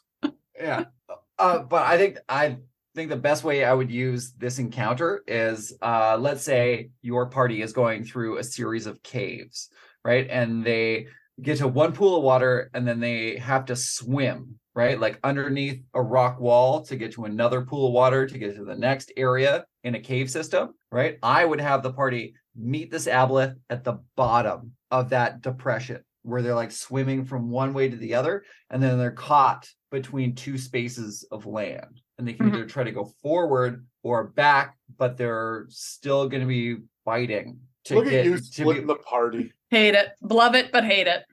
yeah That's pretty cool though. I would panic as a person just because I don't like being underwater, but that's fine. yeah me too underwater scares the shit out of me yeah. I have Ugh. I have legitimately two phobias in my life, and the ocean is one of them. But is it like the deep sea kind of ocean, or is it like any ocean water you don't enjoy? Uh, if I can't see the bottom, I don't know what can see me. yeah. thalassophobia is what that's called Yeah. Yes, I am fully aware. My other one is uh, tripophobia or trypophobia, which is Yeah. the holes. Yeah. I don't know if I have a fear of that. I just don't like looking at it. Makes my skin crawl, and I get vomit reflex if I look at like like a bot Oh. fly infestation on someone's back. That's that's Oh. a- Okay. Gross. Nope. yeah okay just gross. yeah we don't need to talk about that one All right. what do we That- need to talk about? I I'm gonna talk about Morkoth. We're gonna move on from Aboleths. Yeet. You you said yeet Yeet. back to the plane of water with you. yeah. Back drown, go drown yourself, Aboleth. It just occurs to me that all of them today have uh have lair actions. Yep. Neat. Yeah, all of them have regional. Mine has regional and lair. I don't know if um. Well, you, you get regional when you have a lair. yeah. Heyo. I was really content to argue about Aboleth for the next hour and a half. I know you were, and I'm like, I'm not doing this for another hour. Ruined my fun. I was like, when we're done, you and Cal can argue about this, and I'm gonna log off because I'm gonna go to bed. oh, I'm sorry to ruin your dreams, but it's what I do as a person, so you should be unsurprised. Is that what you do as a person? No, you do much more than that as a person. I ruined. Also I ruined dreams. And you- you terrify, you torment Dan. It's true. You make Dave do ridiculous double takes in the middle of D and D. You encourage Casey to drink. I encourage anyone to drink. to That's true. You do. I'm very Uh, concerned about um, Miyake coming up here. Oh, I'm so excited. You're I need another- bad influence. I know. I need another person to influence and be a terrible person too. And for. And around and at and what Yeah. else? What else? do we- Yeah. you know what? It's just how I roll. So cool. All right, let's talk Morkoths. Let's. Let's. All right, so visually they look like your classic tentacle monster, but with an angry mouth. Obviously, it's kind of like beakish, shall we say? Uh, but they're also covered in stuff. So if you're better than Terry and have seen the movie The Labyrinth, it reminds me of that garbage pit witch that tries to hand all the stuffed animal toys back to Sarah, and it's just covered in trash items, just like collector's items. But they think they're precious and special. It's just funk, uh, like pop Funkos, as far as the eye can see. Yeah, so just covered in all of those, like, but like tightly bound by like you know straps and, and like nets so that it holds it holds it tight to its body. You If it was 40 years ago, it would be coin collections, but now it's it's pop Funkos. pop Funkos. Yeah, A mobile hoarder. yes, Yeah. it's a mobile hoarder is a very very good way to describe it. Uh, but why are they covered in stuff? You ask. Well, I will get to that. First thing to note is that they are old as fuck, but also really cool. Uh, they're basically ancient and envious little fucks, well, kind of like medium sized fucks uh, that roam the planes, gathering and picking shit up to make the best and more complete feeling hoard they can. Megan, we'll get there. They're large. They're large. they're, they're medium. They're Although- large. Oh, more. Oh, sorry. Yeah, you're correct. Did they change from size from the olds? I don't think so. I swear to God. Anyways, I'll look it up later because I took notes from both books. So fine, they're large fucks. large fucks given. Uh, but you see, it is kind of in their history that they are basically the spawn or rebirthing of a god of greed that fell years and years ago that basically became a husk of a being that floated through space and that basically one day collided with celestial like life birthing magic and then a big boom happened and that birthed many little tiny islands that were inhabitable and on those islands a small piece of the greed god was reborn into a tentacle monster from hell You're right. They were medium in, in Volo's. They're Thank you. large in uh in Mordenkainen's. Yeah. yeah. So, but they are large now because that is the new print, basically. Yeah. Um. Anyways, so this Morkoth is a tentacle greed monster that likes to collect stuff and has a home to hoard it on. So not only does it hoard its stuff on its back, but it also hoards its stuff in its island, on its home, in its lair. I know a couple people like that. I know. I am not. I like. I like to think that I'm a hoarder, but I'm not. I like an organized chaos hoarder because I collect very specific things. But yes, so not only that, but they are their little hoard islands are kind of described as being a place out of a dreamscape. So basically, they are enchanted with a lot of mind fuckery magic. So if you visit one of these islands, you can basically say goodbye to anything that makes sense. Think of walking into the Feywild. That's kind of what you're walking into when you walk into one of these hoarders' homes. So here's the fun fucked up part. These islands are kind of also surrounded by protective magic, so they can exist anywhere and still be able to be inhabitable, including the nine hells.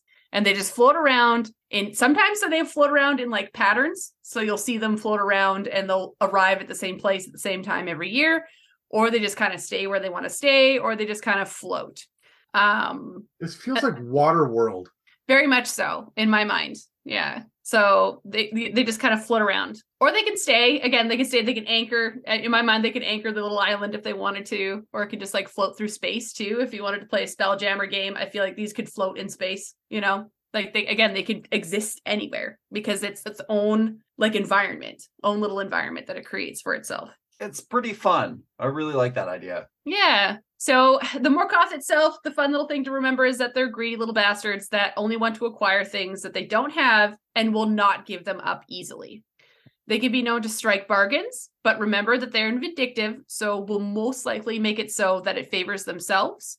Um, and, but the thing, also the thing to remember is that they can remember where every, not remember, but they can actually track their items. So if you were to remove one of the items from its island or take one, it could follow you and it will know where you are. It knows exactly where all of its items are at all times, no matter what plane you're on, basically. That's pretty awesome. Yeah.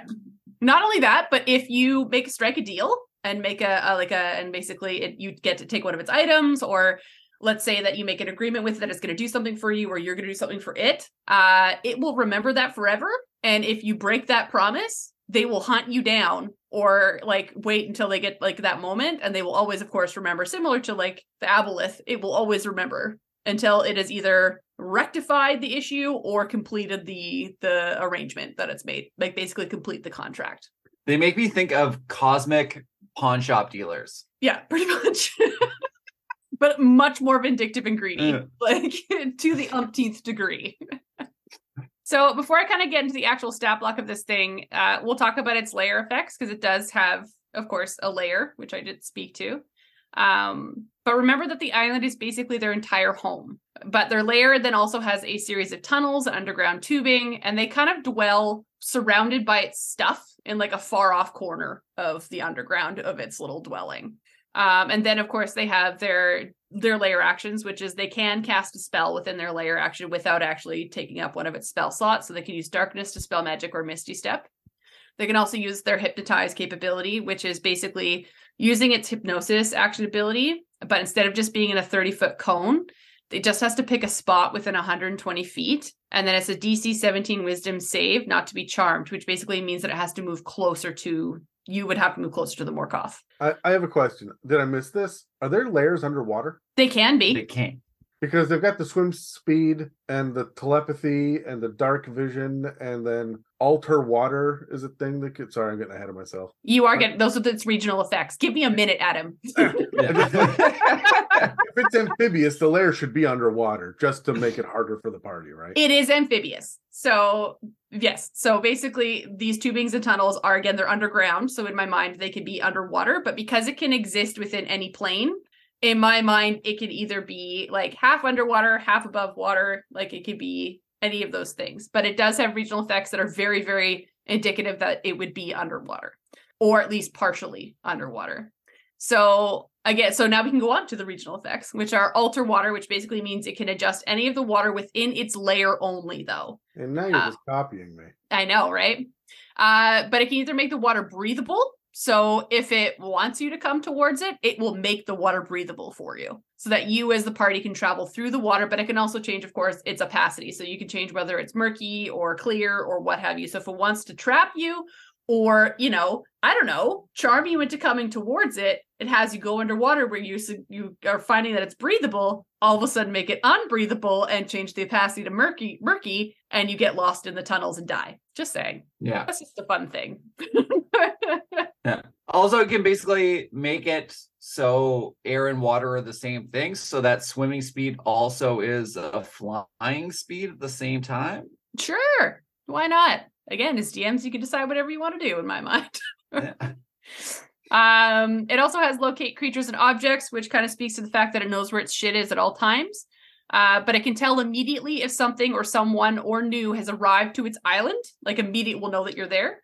And then the aura feeling is that if you land on one of these islands, you are constantly being watched, even if you are not. You just get that feeling that you're being looked at, right? Um, and then of course it has lost possessions. Uh, so for anyone who has been on the island for less than one year, every time you take a short or long rest, you make a DC 10 uh, intelligence save or one of your items goes missing. It is actually going to be nearby, but if you ha- you have to make another DC 15 wisdom save to be able to find it. And if you don't within one hour, it actually becomes a part of the uh, hoard, which then, if you end up finding within their lair, you will find your items again. So, what a great reward for your team finding their own stuff.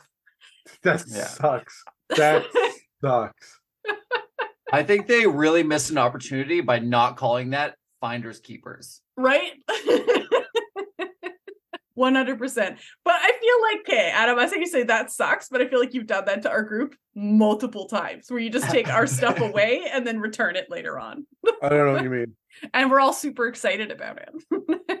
Uh, you guys started the campaign that way. I gave you guys magical item shopping lists to go get all your shit, and you guys spent like days saying, I want this, I want this, this is my cool thing. I'm gonna build my character around it. I'm like, okay, you wake up and all your shit's gone. You're like, fucking what?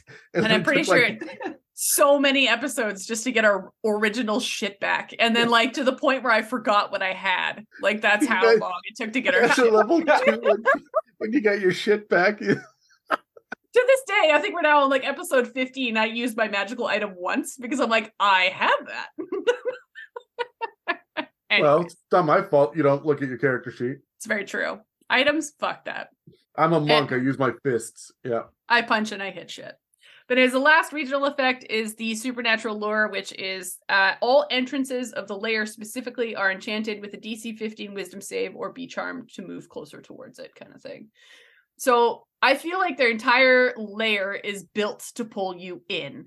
And the reason why I feel this is very characteristic of these things is it wants to collect. So not only does it just collect things, but it does collect creatures. It collects everything that it wants. So if you go into one of these islands or these um, lairs, you're going to find creatures from all over that have ended up here and been charmed to stay or like what have you. So you're going to find things and beings and maybe old adventurers that just got stuck here because they're constantly being charmed into staying here.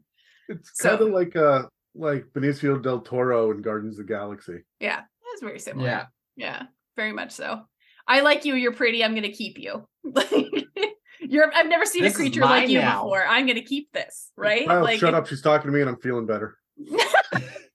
Adam, you're pretty. That touches me so deeply and personally. I gotta go, guys. yeah, this is how you make Adam cry. Yeah. Be nice to him. All right, so let's kind of get into its stats. This is the stat block that can be found in the Mordenkainen's Presents the Monsters of the Universe. It's the updated version. You can also find an old build in the Volo's book, um, but there are minimal differences, except, of course, the larger winch is removing the damage resistances. But also, a couple of the spells are a little bit different, but not too different. So, basically, what you're looking at is the challenge rating of 11 for these guys. Uh, within their lair, they do up to a challenge rating of 12, very similar to the previous one we spoke about. Uh, they have a natural armor class of 17, uh, a bucket of hit points, and as you pointed out, they do have a 25 speed, but their swim speed is 50. So it would be really stupid for them not to build their layer underwater, or at least create it so that their water exists within their dwelling. Um, they are above average in pretty much all of their stats, uh, except for their intelligence is super high. Their intelligence is a plus five. That is their spell modifier, so that would explain why it is where it is. Plus, they're mind fuckery creatures, so that definitely makes sense. They have saving throws in Dex, Int, and Wisdom. Uh, with skills in Arcana, History. Obviously, History is plus nine. Not as good as the Aboleth, but still pretty smart. Uh, their Perception, though, is plus 10. Again, speaks to the fact that they know when you're on their island, uh, with a Stealth of plus six. For their senses, they do have blind sight of 30 feet, dark vision of 120, and a passive perception of 20. So you can't sneak up on one of these things, obviously. So, as you mentioned, they are amphibious. It basically means they can breathe air and water. So, no matter what happens within their lair, they'll be able to breathe through it. So, that's definitely, in my mind, a good combat play. Speaking of combat, they do have a multi attack where they can do two bites um, or use their tentacles, obviously. I don't feel like there's going to be a lot of opportunity for them to use their bite. I feel like they're going to swap you with their tentacles a lot and then again use their mind kerfuckery because they are spellcasters. So they're gonna they're gonna what us with their tentacles? Swap. What? Okay, that's what I thought you said. All right. Swap. Do you want me to say it one more time for you? Yes, please. Swap. Thank you. Um, Don't. This is a children's show. Is it? No, I, I. I didn't sign up for that. But again, they are spellcasters, so they do have the ability to cast the following spells without any spell components. Um, it's going to be Darkness, Dimension Door, Dispel Magic, Lightning Bolt, and Sending. So again, a lot of good mind kerfuckery like spells. The Lightning Bolt one I find interesting because they are underwater and they don't have any resistances. So I can't imagine them lightning bolting themselves, but that's fine. Um, and again, they do also have their hypnosis capability, which is um, a 30 foot cone of magical energy. that is a DC 17 wisdom save, or else become charmed to move in towards them. They do have a really cool thing called spell reflection, which basically means that if you make if it has to make a saving throw against a spell or a spell attack, or if a spell attack misses, it can send that spell back to someone else. So it basically can choose another creature that includes the spellcaster themselves, uh, and it's within 120 feet. So that's a pretty far distance in my mind. Uh, and then it forces you to do a spell saving throw or be hit by whatever spell, etc. So it basically just says, "Oh, I'm sorry, that spell that you're trying to hit me with, or that that fireball that you threw into this room, great, eat it." Mm, I say no. Yep. So I know you didn't ask how big the room was, but I also did not ask how big that tunnel was. So here you go, fireball. awesome. So that is basically the Morkoth. Uh I love them. I think they're great. I didn't know what it was until, you know, we started like talking about this episode, but like I really enjoy them a lot. Because for my kerfuckery, like it just seems like a lot of fun. But let's get into it. Let's roll dice and we'll we'll talk questions. Okay. I rolled a nine. Eight. Oh, a 10. Kyle, are you All right. first? Yeah, Good ding, ding, ding, chicken winner. I like how you're first on a 10, but you're welcome. All right, quest ideas. What are your thoughts Yeah. for these? Shut up. uh, so I love how flexible these guys are and how just uh, like banana crazy, right? Like they basically just have their own floating island that's traveling through the cosmos and all the planes, maybe at random, maybe they get to choose where they're going. Uh, first of all, I think they would make a great uh, reoccurring NPC for any Spelljammer campaign, right? Like they just Yep. kind of appear. They could be like your floating store that just keeps coming back. Um, but uh, I think I likely use them for like a character driven story arc, like someone or something important to a certain character is trapped on the island, and now your party has to figure out how, first of all how to find the Morkoth, right? And then also figure out how to get whatever it is they want back. Are they going to barter with a powerful artifact? Are they going to retrieve something for the Morkoth? Or are they going to maybe risk a breakout on its island? It's a good heist Right. episode. Um, yeah. Yeah. Right. Uh, or instead, um, maybe they need somebody who's on the island, uh, who is the only person who knows how to defeat their current foe. Right. Because this, in part of the flavor text, it was talking about um, there's some people on the island that could be from a lost civilization from like thousands of years ago. Yeah. That just became trapped there, and now all of a sudden they're the only people left. hmm Yeah. No, I like for um my idea was going to be kind of along the same lines of like looking into the different beings that are on this this planet. And again i'm looking at my my theme for this episode is very much backstories of your pcs and one of the things that i thought of was that you were like willow style for those again if you're better than terry and you've seen the movie willow. And the show. and the show now actually absolutely. Mhm. um you were now birthed from beings that exist on this pla- on this little planet and they knew that the aboleth was going to be so obsessed with you because you were like birthed from like two different old civilizations that Oh, have no, now no, you- created this new creature. You, you mean the Morkoth? You said the Aboleth. sorry Morkoth sorry you're correct Do you want to keep talking about Aboleths? I'll talk i don't. I'm done with aboleths you know that i'm done with aboleths um but yeah it's like you're now this new special weird breed of creature that was birthed and like they set you off the island like they found a way for you to escape. But because the morkoth knows where all of its belongings are it knows where you are at all times and will eventually find you. Oh. oh, I like that a lot. right? Like like that's why like it's again a side quest to someone's backstory. This morkoth will eventually appear and or you end up accidentally on its island and you're like your parents know who you are and they're like oh my god get off the fucking planet. Like are Yeah. you stupid? We risked our lives to save your life and you're here? Get off And the Morkoth is just like, oh, my collector's item is back. it's back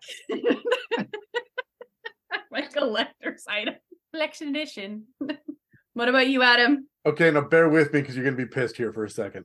throw down So, Oh, so your party's hunting an Aboleth. yeah and as you're hunting the aboleth, you are looking through all of these weird, wet caves on an island, and you think this is a great place to find it. Um, and you pass by uh, what looks like a, an opening, like a chiseled out cave opening, and uh, you get all of your players to roll, uh, roll dice. I don't often, every once in a while, I'll just say roll a d20, and they don't know what this roll is, but uh, you make them all roll dice. Um, they'll think that this is like a perception check, but it's actually a DC 15 wisdom saving throw against their regional effect, supernatural lure. And they have no idea because they, they think they're hunting an aboleth. But in reality, there's a Morkoth that is living here that is in a parasitic relationship with the aboleth. And the aboleth lets it live because it's good to have a red herring out there and they'll find this guy first and kill him. That's fine.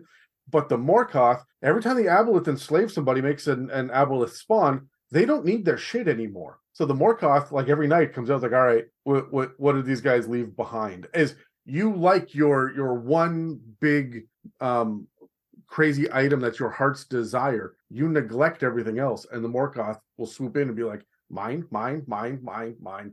You can be obsessed with the thing that doesn't exist. I'm getting all of your shit.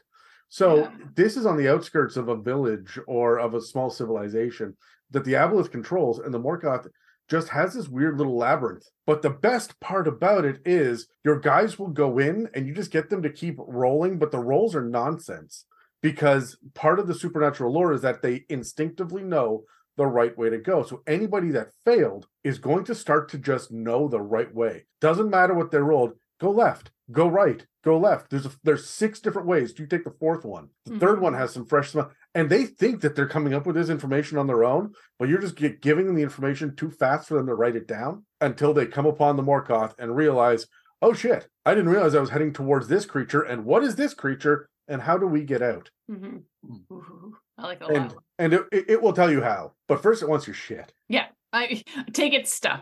Yeah. I'll, I will show you the way out. You will probably die down here like everybody else because it's a labyrinth. yeah. Um, or we could fight, or you could just give me your shit. Yeah, give yeah. me your stuff. And it's just like, well, I already have like nine half elves. You can go, but like, I want your stuff. Like, Uh, yeah, Not a pun- collector's you- item. You, punish the players that wanted to throw your fucking world. They're like, oh, there's only elves, dwarves, and humans, and I'm like, I rolled up a Harengon. Fine, I've never seen a Harengon before. You're staying. Elves, you bore me. Fuck off. you bore me. you basic. exactly. and then the poor bunny's just like, ah, Guys, guys. And it convinces that, like, again, because they're charmed, so they'll just be convinced, be like, oh, okay, bye. yeah, No. Oh, oh dear. Speaking of which, role play ideas, Kyle. Uh, okay, so I I think this a Morkoth would be devious. I also think it would think more with its stomach than its greed, because I mean, uh, in the flavor text it talks a lot about like, oh, I'll, I'll trade my services for food slaves, right? So th- that's that's a big um what's the word I'm looking for? A big determinant of how it's going to proceed, right? Like I think you can bargain with its stomach more than anything else. Um, I think if it's in a social situation, it is only going to care about what it gets in return for everything else. Uh, and it will betray you the second it suspects any sort of weakness in you. Yeah. The fact that you're playing on the food part brings me to, um, and Dan would love this, but another Dragon Ball Z reference. Uh, Beerus is a god of destruction who has an obsession with food and will spare your life if you can provide him with food that is delicious. And his favorite foods come from Earth. Megan. So, The chef beat really coming in handy. yeah, the chef beat. M- Megan, this is about the hundredth time you've brought it up, and I need to tell you that we're in Vancouver, Canada. It's pronounced Dragon Ball Z. Oh God, get the fuck. out of here. no one likes that, Adam. Um, but yeah, my, my ideas for role play would definitely be playing on its obsessive compulsive behavior, where it just gets super excited about new items and new things, right? Um, so like if you end up on the island and you're surrounded by like your same kind, you know that you're probably not going to be wanted or taken over or what have you, but all of the magical items that you have on your being, it's gonna want to take. And this is going to be an episode where one of your players loses their magical item and like it's going to be obsessed with it. And like if you even I feel like it's almost like an item where as soon as you are on the island and this is again another conversation about lair effects and how things work, but once you're on that island, every item that belongs to you, now the uh, Morkoth thinks that that item belongs to them because it's on the island. So its ability to track that item is going to be able it, it, it can now. So even if you were to Yeah. leave, it now knows where your magical sword is because at one point it did belong to it because you were on their island, right? And I feel like that would just play into its obsessive compulsive behavior, being like, "Oh, I, that was here and now it's gone. I'm gonna go find it," and it will reappear Oh. every once in a while. I like So- that. Mhm. Where it uh it's you really give a player a sort of emotional moment, especially if it's something uh, an item that's tied to their backstory, right? Where Yeah. it's like, oh, what like you're really asking like what is more important here? Yeah, I love. Or it's like, okay, you can have your Harengon back, your friend back, but I want your sword. Mhm. Then it's like, okay, am I going to give up my ancestral sword or get my friend back? Sword. Yeah, I love that idea. Yeah, always sword. The answer is always get my ancestral sword back. yeah, every time, It doesn't. I can buy new an- friends. I can't buy new swords. one hundred percent. It doesn't. It doesn't have to be an ancestral sword. It just has to be sharp. For me, absolutely, I agree.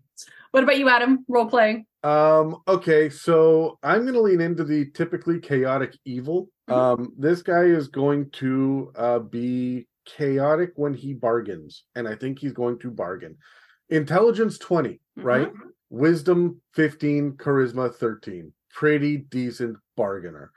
Um, this is where you as a DM get to get so he's gonna know he's not gonna get the ancestral sword off you, but you got a lot of other magic shit, including like potions and scrolls, and he could probably get that stuff as long as you make sure that you still keep your ancestral sword. And he'll devalue this. He'll offer to trade you other things.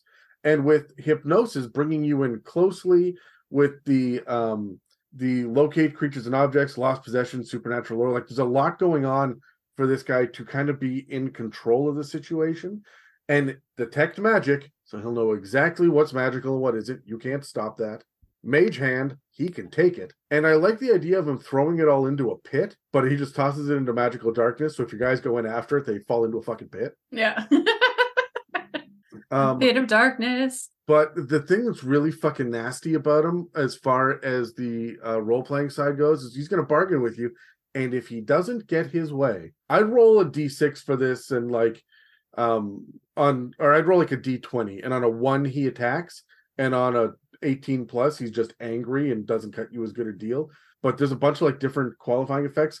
He has dispel magic, and you have magic items you won't give him. And if he can't have them, neither can you. So now your magical plus three sword is a sword. I no destroy more it. magic. Fuck you. Yeah emotional Uh, trauma. Yeah. Absolutely. Par for the course from what I expect from Adam. Well, Right. you have to keep in mind too that as a DM, you're going to set this up, enrage your players. They're going to be super pissed off, but then they're going to fight this thing because, of course, they will because they're D and D players. There's no negotiating. You're like, "Can I have your sword?" And they'll be like, "Fireball!" Right? So that's that's the negotiation your average D and D player does. And once they've killed the Morkoth, then they just go loot its shit and get a plus four sword. Right? Like it will be okay when you target the things besides the ancestral items yeah. right you you can take away that that potion of healing is really now just a cherry coke right but Yeah. it's okay because there's three more potions of healing you know four rooms away That's fair. Yeah. I like that. Oh yeah, because it's so intelligent, right? It might lay out um false positives, I guess. Yeah. Yeah, Right. absolutely. Yeah. All right, exploration and clues. Kyle. Uh, I think it would be really fun to have to track down a Morkoth. So, like, you have to travel to all these exotic locales and find clues about where their little island is going to hit next, right? And so, uh, maybe you can predict the path, or maybe you can figure out where it's already come from. And it'd be like kind of a new spin on a chase sequence. And you could break this up the whole time with like filler quests at each location while still having this overarching quest to find this Yeah. Now, I feel like if you were to end up on one of these islands, it's first it's going to be weird that there are so many different types of creatures here and there's like almost no doubles. It's like it's almost wants to collect one of everything kind of thing. And then like, oh, there's all these magical items everywhere. Like if your character was to use like whatever whatever that spell is to feel magic, what is it? Um, to feel magic abilities. Everybody fucking uses it. Detect magic. Detect detect magic. Like it would just be like overwhelming with how many items and things there are surrounding you, right? Like that's going to be the exploration piece and your your team is going to be so excited to be here and like think of all these magical items we're gonna get. Oh, this is magical item episode. but really it is no, it is the DM's like weird way of just being like, nah, I'm gonna try and take your rare character or your rare items away from you. But good luck. And then if you do happen to escape the Oh. planet with an item that it owns, it's gonna haunt you forever. And then that's gonna be a thing in your DM back pocket to bring back every once in a while, right? Oh my god. Okay, so building off what you said and what Adam said, your party gets onto this island while it's floating through like the nether space between planes. Hmm. And then your party tries to do the herder, I'm negotiating, and then murders this thing. And then the island starts to split apart. So there's all these magical items around you, and you can't get shit before it just Fizzles away. Yeah. yeah. Yeah, I think I think like chaotic evil. So here's my exploration. As you're walking through, you realize that all of the ceilings in this lair are held up by very, very thin pillars. And every pillar, about 10 feet up in the air, has a very strong chain wrapped around it. And the chains all disappeared into holes in the walls. And so when you go to talk to the Morkoth, he's sitting there, he's got one tentacle wrapped around 70 chains. And if he's gonna die, the last thing he does is just cave in the fucking roof. Yeah, because like it's that goes back to that vindictive part of just like if I can't have it, no one can. All of my items will be destroyed. But I have a meta reason Yeah. for this too. Like it's Yeah. funny, it's neat, it's good as far as like the narrative goes. But my reasoning is I want to dangle a bunch of high powered magic items in front of the players, and the only thing between them and this and these magic items is this one creature. Good or evil, they will fucking slay that creature and get those items. And now I've got a power creep issue in my game. So I have to take those items away. Maybe they can each get one, but each one of the items is under a glass dome in, in a pillar that's 40 feet away from the next item, right? And so you have enough time to get to one of these glass domes before the ceiling. oh, yeah, it's also like a teachable moment, right? Like, hey, yeah, sure, you can try this, but I mean, maybe also in the future, try to think outside the box. Yeah. Right. Don't make violence your first uh solution. we will always try and teach our players not to use violence as the first solution, but it will always be the first solution, and we know that. yeah, a lot of the time. Speaking of which, combat, Kyle. Uh, so I think of the Morkoth as an ambush predator. It's smart. It's not going to go far away from its home turf, so you're never really going to find it outside of its own lair. Um, and it will bargain in quote unquote good faith at first. Uh, but if it sh- senses a shift in power dynamic or a growing hostility in the party, uh, it is going to pull out all the stops, right? Like it is going to try to run. Uh, but I also th- think is going to like think with its stomach, right? Like it likes to eat, and that is its main priority. So I would use, I would just try to like hammer the party with hypnosis, hide in magical darkness, and then catch someone in the tentacles and the dimension door away to somewhere else. And then they could just eat the party one member at a time, right? Like uh what is it? Separate and conquer. Yeah, love that. Yeah, no, I feel like similar to the aboleth, the Morkoth is going to use its um, lair to its advantage. Like how I mentioned right at the beginning, where the fact that it can change the way the water works within its tunnels, I think it would use to its advantage quite a bit. Because there have been times where like I've been in like dungeon diving and there's like a magical item at the bottom of a pool.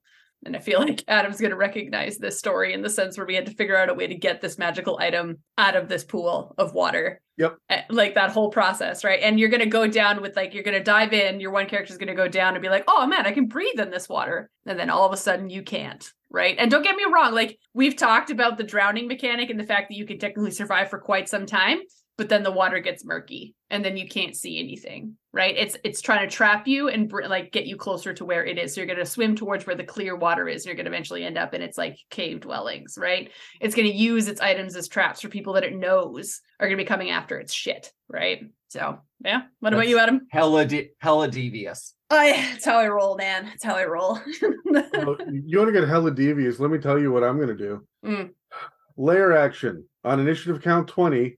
You do one of the following: cast a spell. What spells? Darkness, Misty Step, or Dispel Magic. Every turn. hmm Dispel Magic, the uh, arcane focus. Dispel Magic, the cleric's um, warhammer. Like I'm going to dispel magic, the sorcerer. And, Take like, its stuff.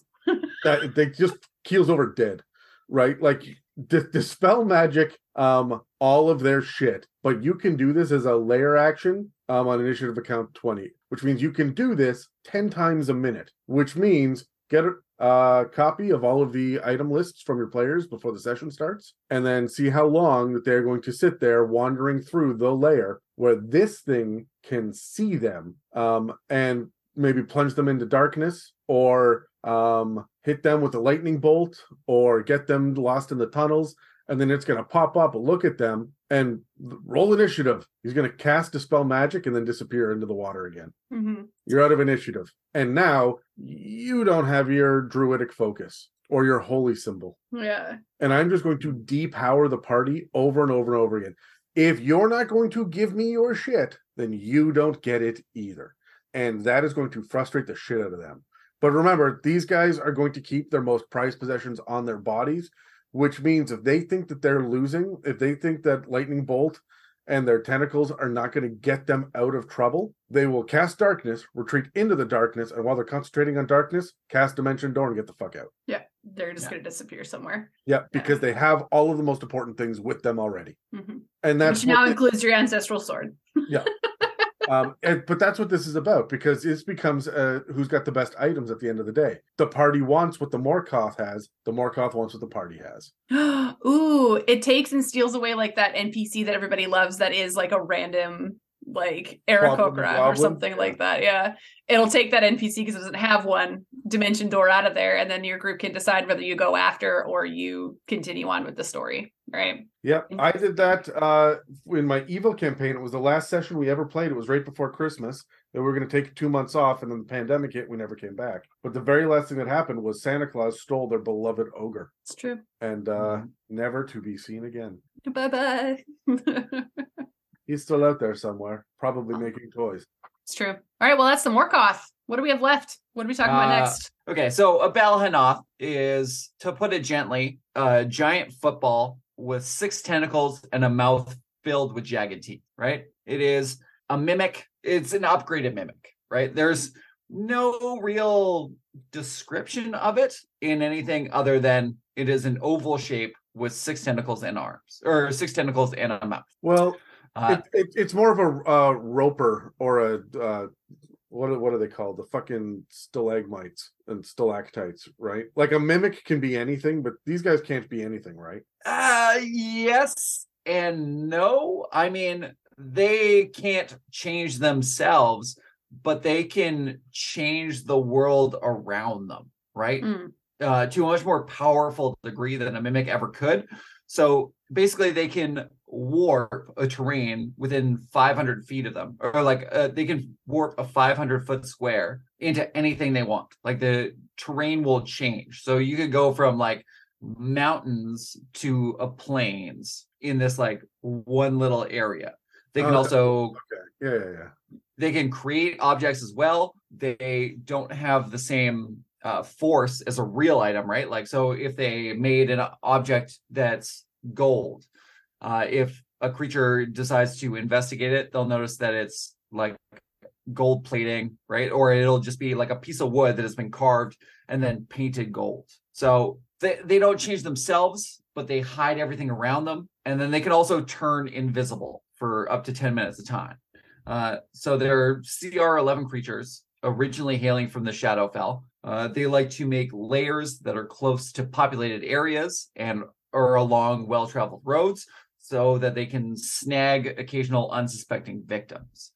Uh, they use their telepathy uh, along the lines of the aboleth um, to find their quarry's greatest desires, right? So if their target um, is really wants to find a safe place to rest or a temple devoted to their god or anything along those lines, uh, if they are within one mile of uh, the Balhannoth, the Balhannoth can sense it uh, and then can warp uh, the area around themselves to match that ideal. Um, their favorite food uh, tends to be victims' fears and hopelessness. Hopelessness. Sorry. Their favorite food is your hopes and dreams. Yeah, basically. So right? they're they're dungeon master then? yeah, actually, actually, Adam. I think if uh, someone made a monster and they were like, "Oh, I gotta replicate Adam," they would come out with this one. This is it. This is the one. This is the one. Yeah. Because of the big ass tentacle, isn't it? Uh, yeah. Well, I mean, that's one reason. Uh, but, but It's the But mostly- mandibles. Adam is unimpressed. but No, sorry, I was trying to I was trying to find a joke to have womandibles, and I'm like, what would would they be? Would they the be mandibles. yeah, would they be bigger or smaller? I feel like they'd be bigger because everything in nature, the female's bigger. It's true. Girl sharks be crazy. Yeah. anglerfish too. I was thinking insects, like the queen, the like the ant, com- like compared to a worker ant. Holy shit! Hey man, And then humans got it fucking backwards by just like genetics for no stupid fucking reason. it's true. Yeah. Anyways, continue. Anyways, Kyle. uh, where, where, where was I? Oh yeah, okay. So their favorite food is fear and hopelessness. Uh, so what they'll do is they'll basically find someone who is desperate for something and go, "Hey, you should come on over here." And then this person walks over and they're like, "Oh my god, this is exactly what I wanted." And then all of a sudden, this tentacled monster with giant teeth appears, grabs them, and then teleports away so that they can just slowly feed on their misery. It's really an awful creature, but I, I love them. Uh, so uh, they are also sometimes brought to the material plane as well uh, to be used as guards in dungeons um, and the Underdark, often in the employ of Drow, uh, but also used by mind flayers, aboleths, grimlocks, and Kuo-toa. Uh, though Kuo-toa actually raised them from birth um, and just kind of train them like guard dogs, kind of thing. That also That is fucking amazing, and I love everything about that. Yeah. Also, I'm gonna be honest, these seem like a terrible creature to have as a guard. Like, could you imagine losing your keys and then this asshole gets in your brain and be like, I think you left them over here. And then this asshole. and then like lures you over to this like secluded spot and then just I love it. I, I I'm sorry. What was that noise? no no no. I, I assume that's the sound most creatures make when eating something. Um nom nom. No Just no more- no no. Just more aggressive. yeah, there's probably more squelching sounds in there too as well.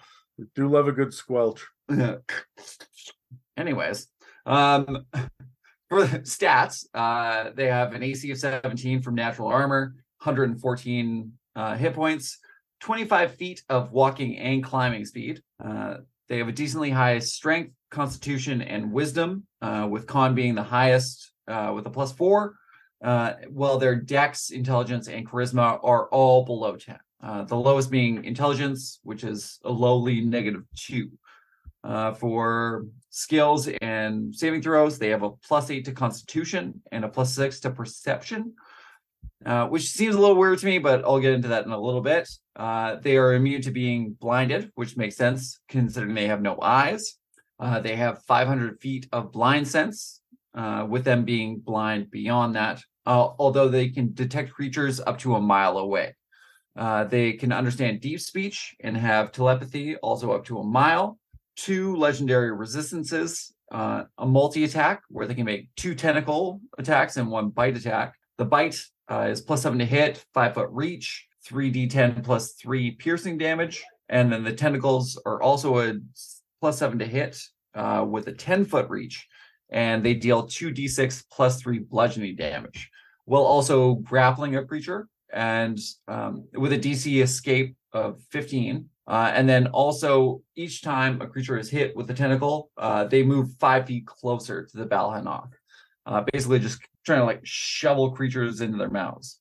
Uh, if a creature is grappled, uh, they can't use that one tentacle against another creature, but they have up to four tentacles that they can use. So they can grapple up to four different creatures at one time. Uh, they get three legendary actions where they can either bite a grappled creature, uh, they can teleport itself along with any equipment it's wearing and any creature it has grappled up to 60 feet away, which it just warms my heart.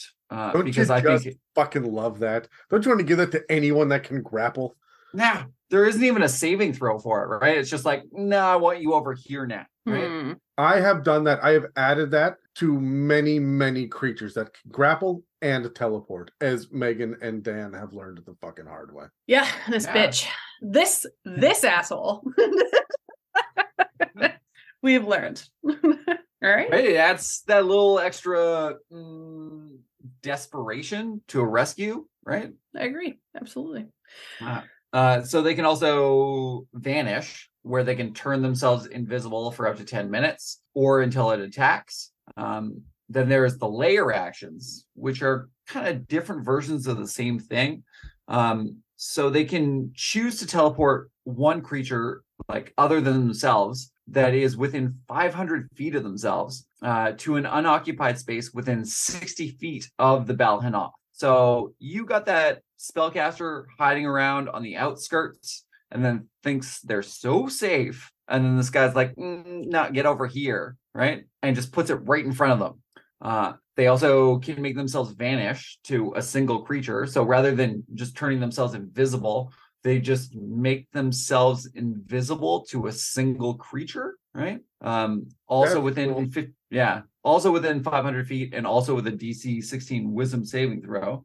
Um, although instead of 10 minutes, this will effect lasts uh, for one minute or until the Balhannoth makes an attack against that creature, right? So you can still attack other creatures and be invisible to that person, which is like a really good thing if you have that just the one fighter that does crazy damage every time and you just you're like I I just need a little space. I need a minute. I just need a breather. Yeah. Thanks. From your bullshit. Love it. Uh, uh, and then it also has uh, warp terrain ability, ability where um, I was saying earlier, it gets a 500 foot square that it can remake into the image of whatever desire that it detects in another creature. Uh, these warping things aren't perfect reproductions, right? Like if a creature spends an action investigating something, they'll notice all the discrepancies, right? So if they there's a bunch of books like at the library they'll find all the books have empty pages or that there is you know like gold plated items or uh, counterfeit. Uh, Mhm. they also can't reproduce anything that is of a living material so they can't recreate a creature. Uh, and they also can't have any moving parts oh and nothing in this area can have any magical properties. Uh, so, So, it's yeah, very like- it's very much an illusion. Like it's not like it's like an active operating existence of plane. Like it's like an illusion. Yeah. Yeah, exactly. Right. But they, what they are doing is they're trying to feed on a creature's desperation. Yeah. Right. So uh, the idea is that, um, you know, desperation and carefulness is not going to go hand in hand. Yeah. Uh, they also get two regional effects, which I think fit better as abilities than regional effects. Um, so there's the sense desire, so they can read the strongest want of any humanoid within a mile and learns if it's a place like a safe haven, a good place to have a long rest, their own home, a temple, etc. Uh, and then also supernatural lure, where uh, creatures within a mile get the feeling that whatever they want the most is like just around the corner kind of thing. Hmm. And the closer they get to where the Balhannoth is, the stronger the uh the stronger the feeling gets as well. This is really similar to what the Morkoth had, right? Yeah. But Yeah. the Morkoth is like more along the lines of it just charms and makes it want to move towards it. Yeah. Yeah. And uh there's a lot less distance for the Morkoth as opposed to this one. One can- mile. Yeah. uh, one mile out. Um, but I I do have a question for you guys. How would you deal with a supernatural lure without having a party get instantly suspicious, right? Like, how do you get each individual player to be like, hey, something you want is really close to you, and can- your Yeah. character is going to want to go in that direction, but not have them be like, mm, there's no way you're being this nice. if the character is fooled by it being plausibly there, then the player needs to be fooled that it's plausibly there as well. So what I would do is I would have some sort of some sort of local legend that they hear about, like Fountain of Youth ish kind of thing, where they need this one thing to go fight the big bad evil guy of the campaign. It's this one this one MacGuffin item that they desperately need, and someone is like, well, why don't you just go talk to the genie out in the woods, right? Or why don't you just go talk to the to the um high powered wizard that's out there? Uh, go out into the woods and yell top of your lungs, and people say that they like they've seen it. The problem is sometimes they don't always come back, but but the object is there, and sometimes they do see it, and and the temptation is like you- you're drawn to it. And I would lay it all out ahead of time, like it's a real fucking thing, right? Because the locals would have some sort of knowledge about the existence of this in advance, right? Um, they will have seen the thing that they want the most, and then have not gone after it and come back and been like, I, I, I thought it would be too good to be true, and now I'm I regretted every day that I didn't go at least try, right? That kind of shit. And that is where I'd that is where I'd start to drop the bits and pieces for the uh for the players to think about. I'm gonna do it before they see it. Yeah. And I think the suspicion of it not being real is what makes them investigate it in the first place, right? They're not going to be like, oh, this could potentially be a thing and then not try and go after it. Like you can play on either side, like to Adam's point of making it as real as possible, but making it as fake as possible is also an option in the sense where, like, again, it's the this can't be true. What the fuck is this? Like, I need to get to the bottom of what's trying to trick my mind. You know what I mean? So you can go either way in my mind. Okay, I like that. Yeah. Uh, so the these guys are pretty much unchanged. Um, they originally got published in Tome of Foes, uh, and then republished in Monsters of the Multiverse. Uh, the only real change between the two is, uh, besides cutting down on the lore, like they did for most other monsters, is they took one d10 off the bite attack uh, and got rid of the ability to make four tentacle attacks instead of two tentacles and one bite. Yeah. Um, so they cut down on I don't know, I guess the variability, but not by much. hmm I never know why they do that. Like stop rebalancing your shit. Yeah.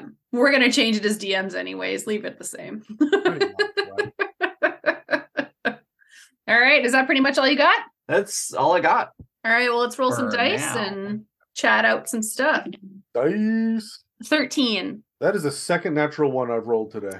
Adam. Oh, I'm coming number two with a six. Amazing. All right. I'll answer my own questions. Quest ideas.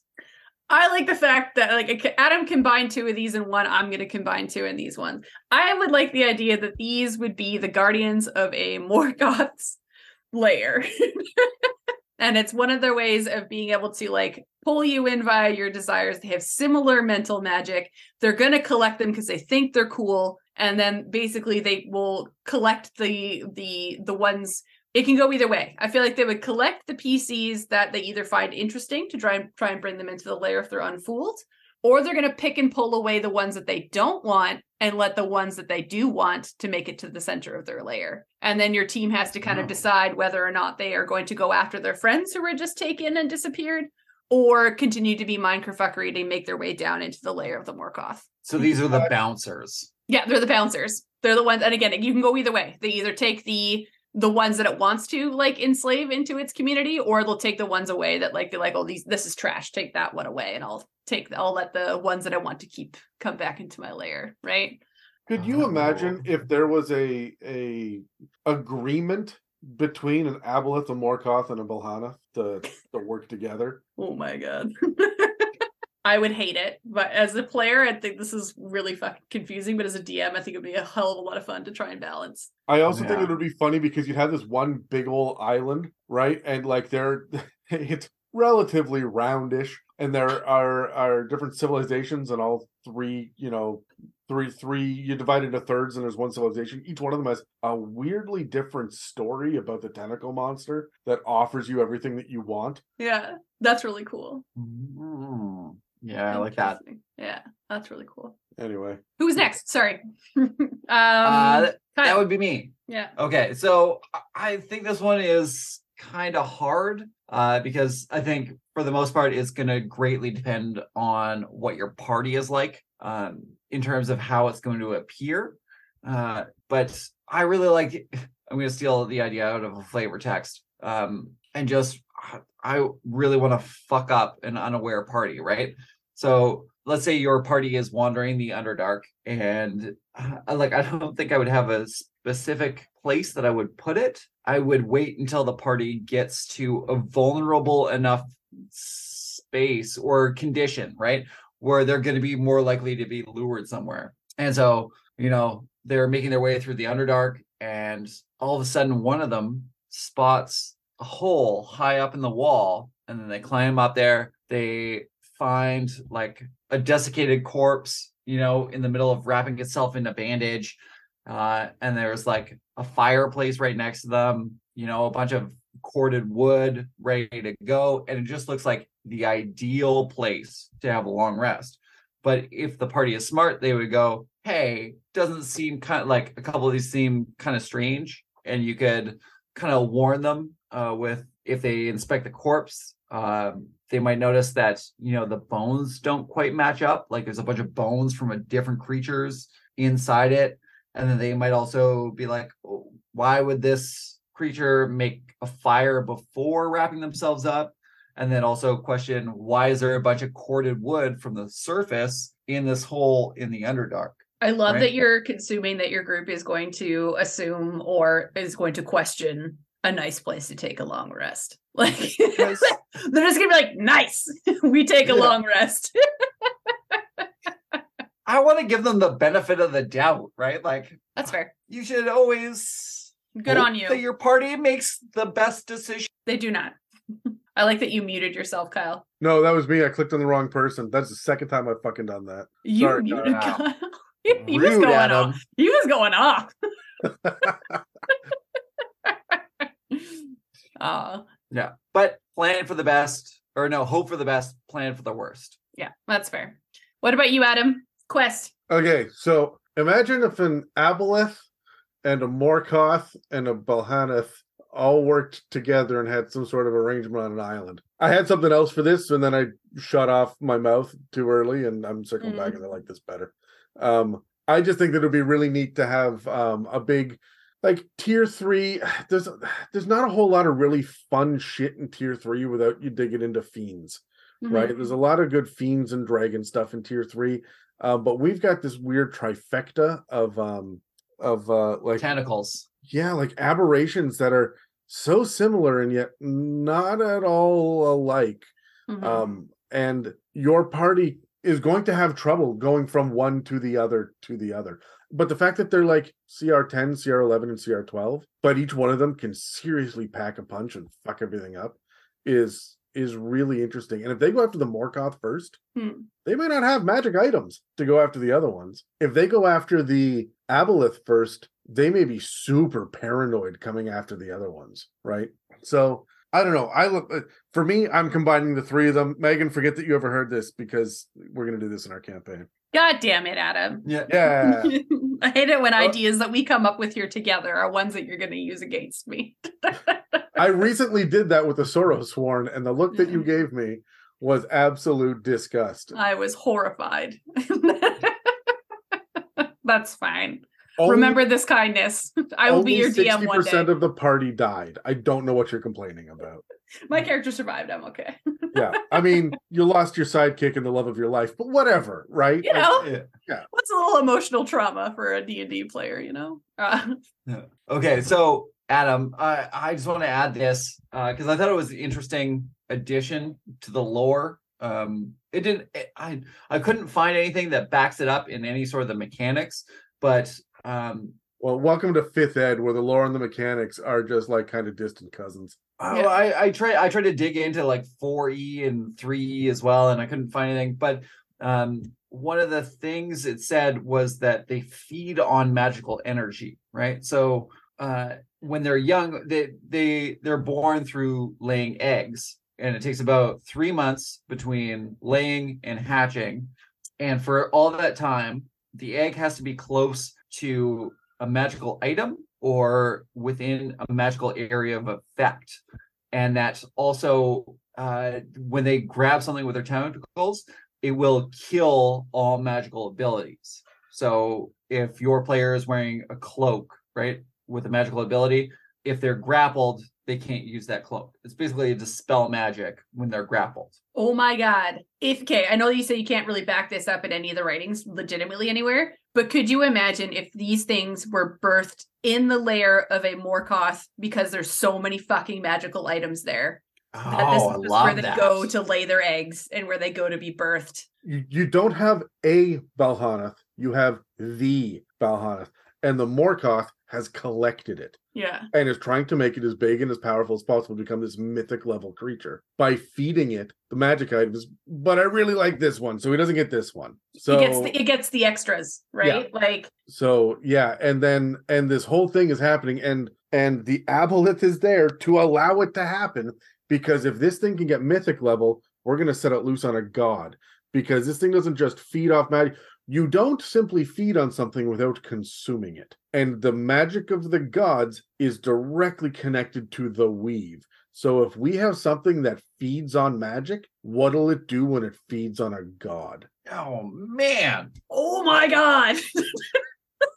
There we go. I've tied it together. That's it. we fi- we figured something out, guys. Like this is amazing. yeah, Like that's it. Cancel the rest of the podcast. We've done it. Yeah. yeah, we Yeah. figured it out. We figured out the ultimate oh god. And this is tier tier three. Like we we could do this. And I mean, look at the art of the Balhannoth and tell me that you don't just pull off the tentacles and give it a carapace and it's a Tarrasque, right? Like it's Yeah. going to Yeah. it, it's going to just beef itself up. I would reskin the Tarrasque to be uh, like I'd give it I'd give this thing all the Tarrasque abilities as well as all of the Balhannoth abilities um with the mobility of the Tarrasque for my giant god killer monster at the end of a campaign. This is amazing. I don't feel like we can I don't feel like we can top this.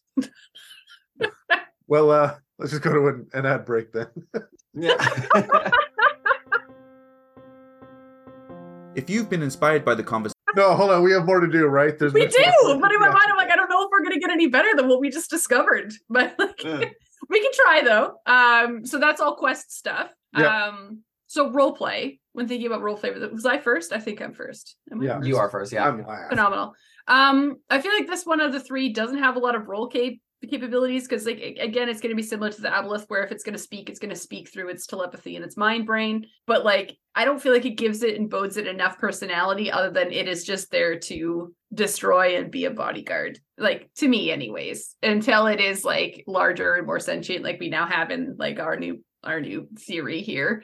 But it's in my mind, it doesn't have a lot of lore and backstory in fifth edition that is usable to determine a personality. Like you guys can Mm. prove me wrong though.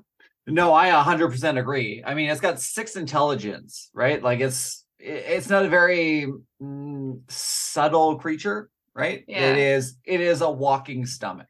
And you're not even going to have the chance to enter into any sort of conversation before it attacks, right? Like it's going to stay invisible until it fucking hitting you with a tentacle and trying to draw you into its mouth. Yeah, exactly. Yeah, that's my theories too. Um, what else has an intelligence of six?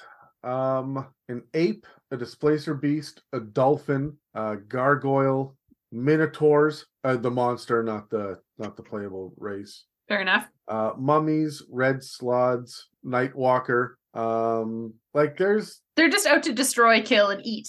Like you know what I mean? Like it's not going to stop to have a conversation with you. It's going to use its abilities to make you edible. yeah, Yeah. Yeah, and it's it's charisma is it's got a negative modifier to it, but that just means that it's gonna it's not gonna be able to understand some social situations. It's not gonna be able to tell who the biggest one in the party is, who's the big threat here.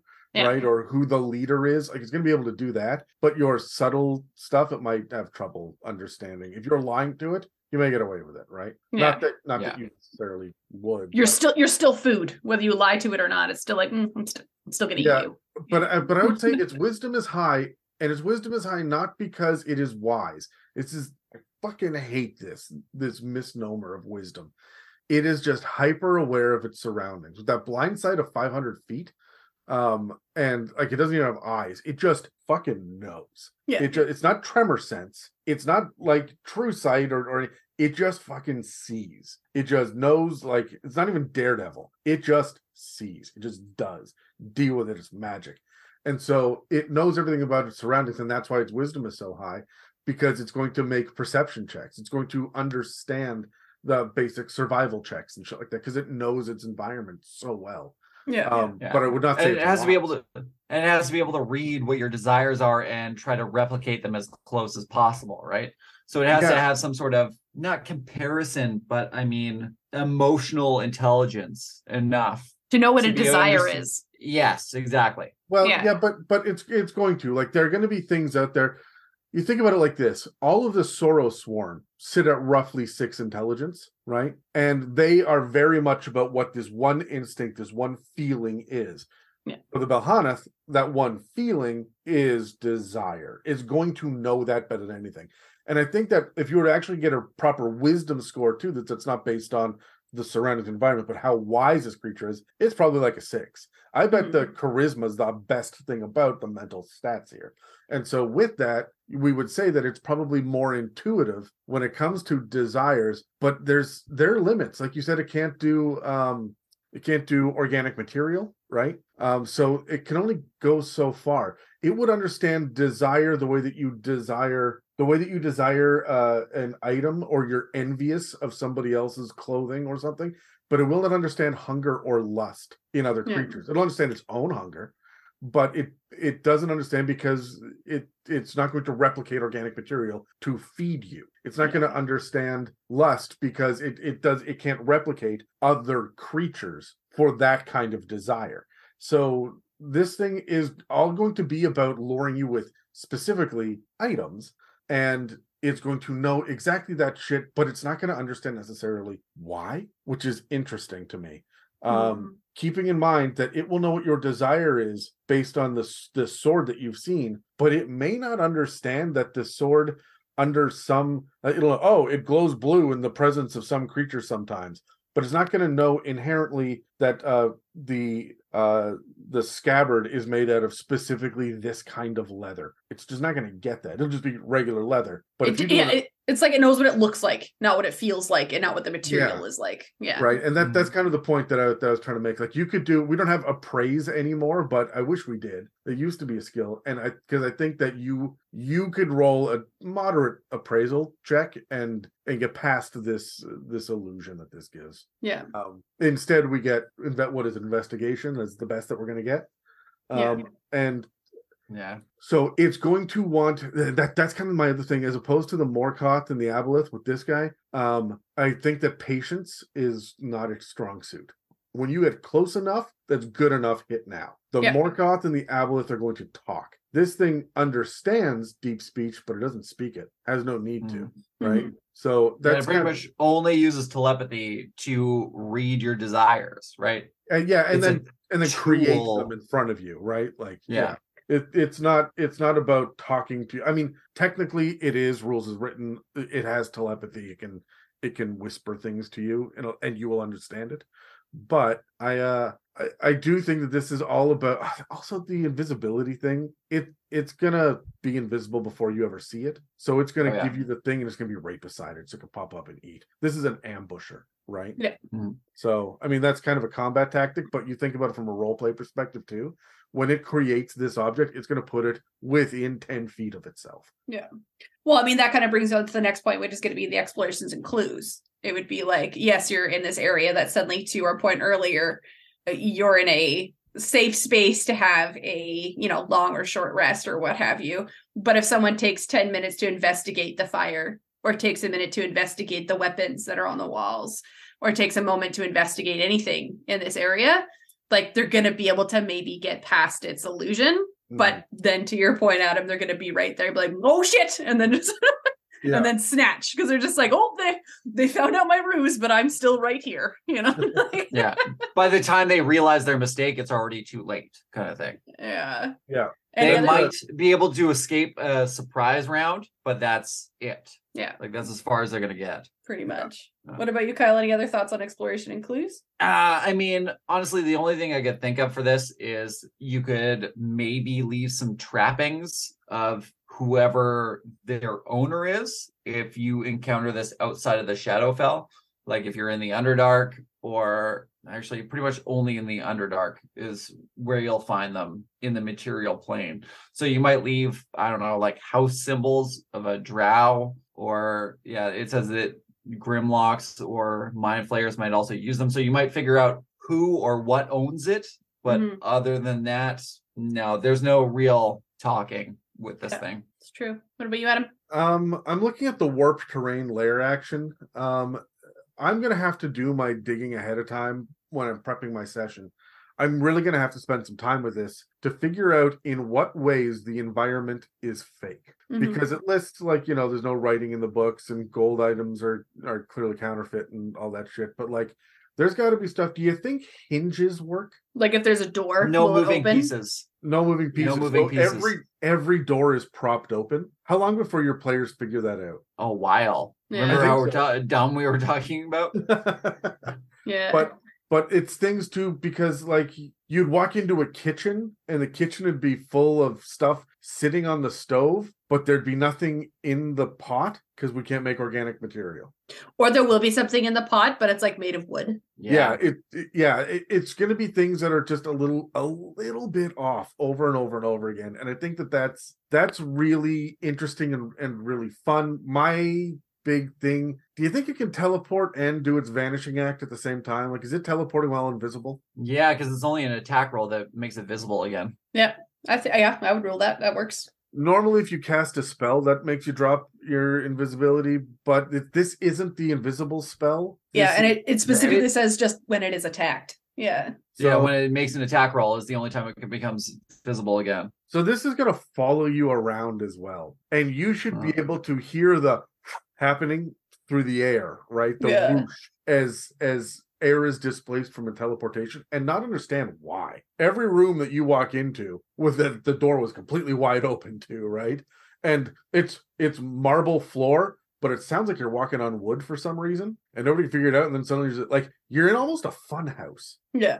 and but it's an abandoned fun house without moving parts how So do i set this up to be a deadly trap without moving parts um the terrain looks like wood but is cloth and there's spikes underneath i Okay, don't so- need moving parts Here's the thing: is when it says warp terrain, it means literally change the terrain. As Yeah. long as you are not creating moving parts, magical auras, or living organisms. So, like, let's say they're walking into a cave. That floor is marble. It's not wood right that looks like marble. Right, but okay, yes, you're correct. But I'm sitting here looking at it going, the trick that this thing would pull on you would be to get you to walk into a it wants you to fall into a let's say a spike pit, right? It can't use a trap door because moving parts.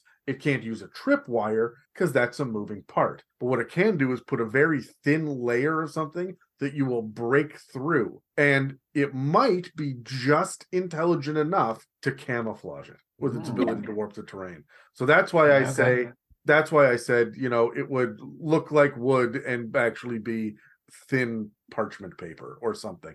It mm-hmm. might be able if if the Morkoth can teach it that, it'll learn how to do that, right? And so in our large scenario of the Yeah. world. but but the Grimlock, the Mind Flayer, whatever it is, it's Yeah, this as a guard dog, will teach it these little tricks and traps. But you've got to be aware of the limitations. Not being able to have moving parts is such an issue. And what is a magical aura? Like I I, I know what that means, but like, does that mean other magic? Like, can I make something just glow? Because that's just an illusion magic. It's not a magical aura the way that a paladin has a magical aura. Can I make wanna light s- sources? I assume yes. I want to. Say, I want to say yes, but I I, would mean, say I yeah, leave it up to the DM. I mean, fucking man. Yeah, I would say yeah. I feel like you could make a, a torch on the wall glow, right? Like so Yeah, why it's not? Non, living material. That's the only requirement. So Yeah. I mean, I a think that, fire is a non-living material, and oil is a non-living material. uh, is oil organic because it's made from. No, no, no. It says non-living Living. material. Gotcha. So they So you could have corpses. Mhm. Yeah. So- let's get into let's get into combat ideas because I feel like that's yeah. where we are right now. Yeah. But I feel like Adam, you're on a train of thought, so you can start with combat ideas. 'cause I feel like that's where you're going with this. um uh, like i said this thing's an ambusher right Yeah. and and i want it to because it can, because it can warp the terrain can you imagine this thing doesn't have eyes so it doesn't need to like look at you from around the corner it just needs to know that you're where you are within a hun- within 500 feet right Mhm. so uh it's but it wants to be close enough to get you which means that as you're moving through the space it is teleporting to the next place it thinks you're going to go have you ever tried to predict the direction that a fucking player goes? Even with the red herring, they will go the opposite goddamn direction. One hundred percent. So what I'm going to do with the Balhannoth is I'm going to have it get frustrated and eventually just drop the. You may not get to the end of this warped terrain. Um, also, the lair action, um, it can't take the lair action uh, two rounds in a row. So warped terrain um, goes also up. warp terrain takes 10 minutes, right? It's not an Okay, yeah. instantaneous thing. It's it would have to. It's like prepping for you. It, would- it's But- like but, it's, but the moment that you use the teleport or vanish lair action, then it drops the warp terrain. So you have to use your legendary actions to do them. N- Mhm. No, no, no, no. Mhm. Uh, the warp terrain action lasts until the Balhannoth dies or takes this lair action again. Oh, this lair action again. it's Not very just- yeah, specifically the same one. Yeah. Yeah. interesting. Okay, so you can follow it around like a fucking haunted Luigi's mansion. Yeah. Yeah. So, yeah. Yeah. I'm gonna I'm absolutely 100% going to get you as deep into this thing as possible. Yeah. And uh, it has allies, right? I'd say so. No, uh, uh, I'm by gonna allies, say I mean no. No, no, by allies I mean the mind flayers, the grimlocks, the things Yeah. that living with, right? Like Yeah. Okay. Like- yeah. In in our instance, the Morkoth. Yeah.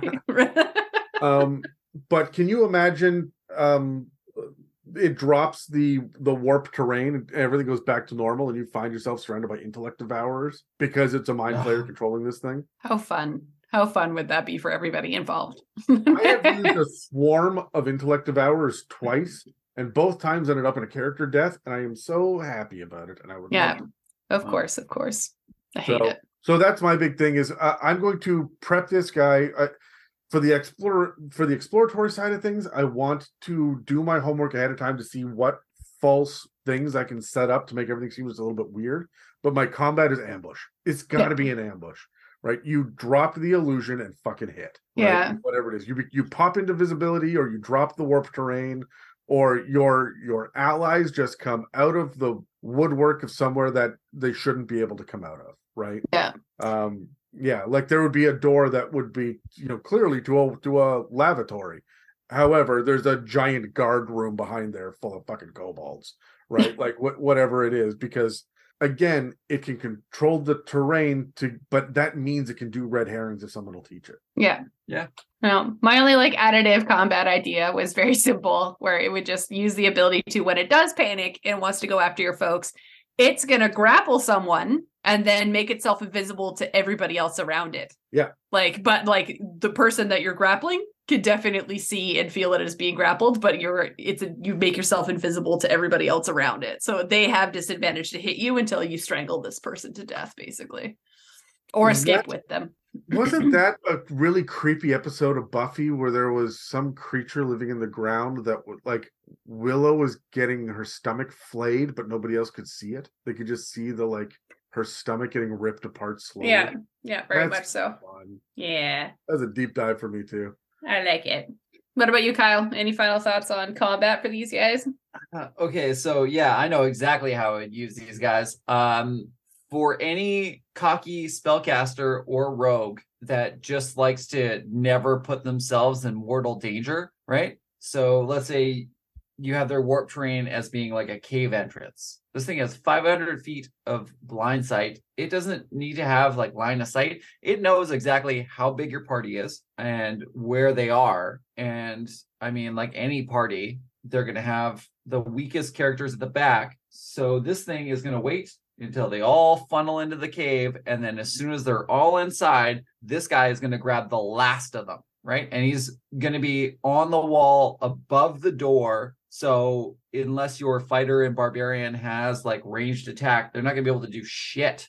And then mm-hmm. it's just going to grab that person, warp away to like on the ceiling above, and then try to like eat whoever they have, and then just make themselves invisible to the most dangerous creature in your party. hmm Oh my god, Kyle, you just ran across it with the warp terrain, and you- and you're like the invisible and all that shit. Warp terrain, you let them walk into the lair. It's just a series of caverns, whatever. But the moment that the party gets separated, you warp the terrain to make walls between them. Oh yeah. You know, Labyrinth. yeah. you Yeah. don't need to see them. You can sit in a central chamber and know where everyone on the map is as you Scooby Doo this shit and separate them all out, going invisible and fucking attacking them one at a time. Yeah. And you don't even need line of sight for where you're teleporting to. Yeah. Yeah, this this here just became your boogeyman scenario for a level 18 party.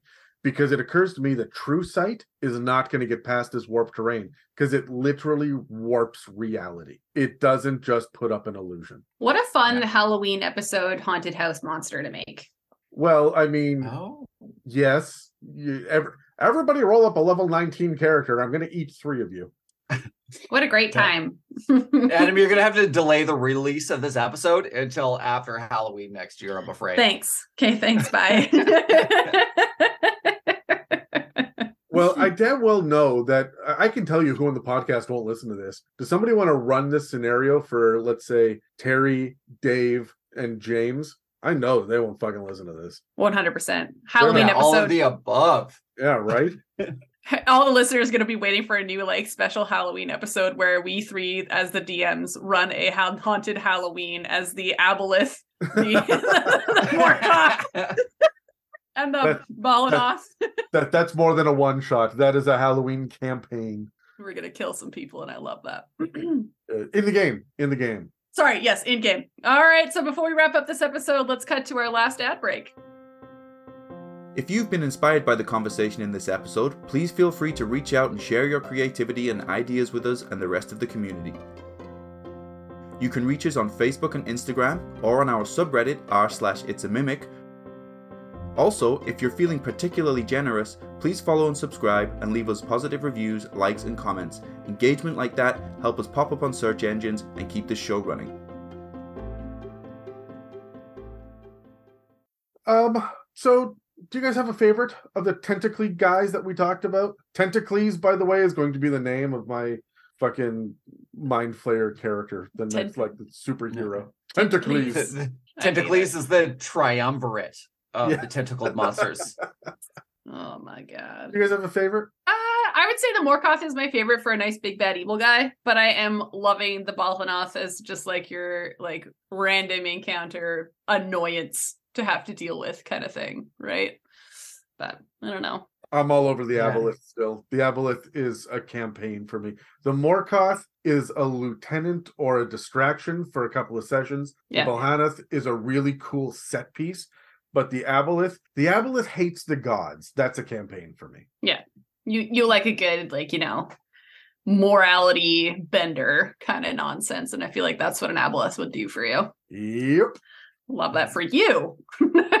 uh yeah i okay i am also really against the gods but i think morkoth just has a little more flavor to it and it's a little more a little more varied and i think it would make a great reoccurring npc right because it doesn't the other two are enemies and they they're kind of strictly and only enemies whereas the morkoth is a little more nuanced and sort of in terms of its You could go either way with it. You could you could either yeah. be an evil thing or it can just be like a weird bartering person that you see every once in a while. Like Yeah, right. And it's just like it's so fucking out there and just like it doesn't fit into any world.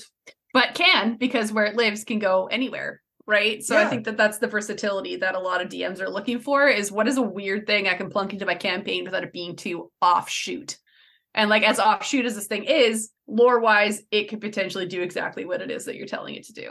Uh, like, the, yeah. the other thing I want to say though is while I think the Aboleth has more story potential and can be an NPC, if it's got an eternity to scheme and to set things in motion, it may not just be out for the kill or for the immediate gratification. So it could be an NPC, but every seasoned player is going to hear about the aquatic tentacle monster with mind control shit and think Aboleth and prepare for Aboleth and find a Morkoth and be like, what the fuck just happened? what even is this? No. Yeah. Yeah, and that's why I like the Morkoth that much more. Um, I'm probably more likely to use a uh Morkoth um if I get a proper mini for it. Fair enough. I have an Aboleth.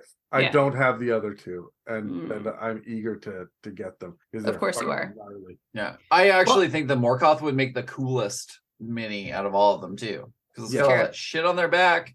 Yeah, absolutely. Agreed. Okay, everybody. So that's all for our, this discussion on aberrations in fifth edition. Make sure you subscribe or follow and check back regularly to see what inspirations and insights we have for you in the future. Next week, we'll be starting off a conversation that's long overdue on this podcast feats. Beats. How exciting. We don't kink shame. We're getting into Yeah, feet. not F E E T, by the way. Beats. Thanks for listening to another episode of the It's a Mimic podcast. If you'd like to support us, we have a donate button on our website, www.itsamimic.com, a store with some awesome It's a Mimic merch, and a Patreon. This episode and others can also be found on Spotify, Apple Podcasts, YouTube, and most other podcast apps. Thanks again for listening to It's a Mimic, where you never know what you're going to get. This has been an It's a Mimic production. Please check the show notes for this episode to see links, time codes, and credits, and don't forget to reach out and share your own inspirations.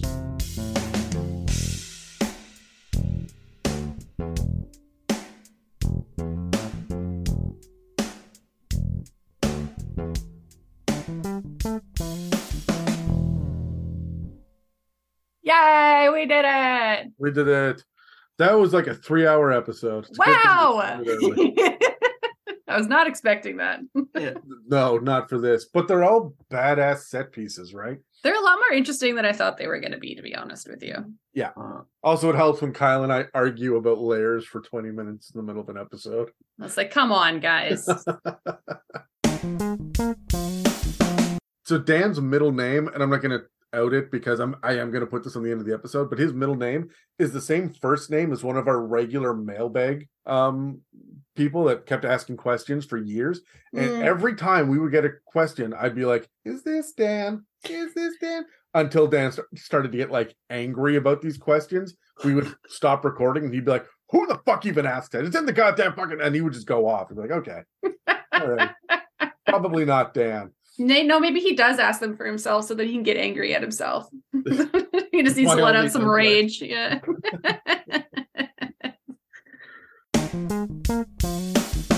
All right, so Okay. we are going to be talking about. Sorry, can we just? just What do you need? pause What do you need, I- Kyle? Ah, I just realized that uh, the microphone is not what it's supposed to be. So I just want to Oh, okay. figure it out. Well, we're not doing that intro again. What do you mean it's not what it's supposed to be? Well, so I've got like uh, Bluetooth headphones, and then I also have a microphone, and they both the microphone and speakers are my headphones right now. Oh, it sounds really good though. Yeah. Okay. Well.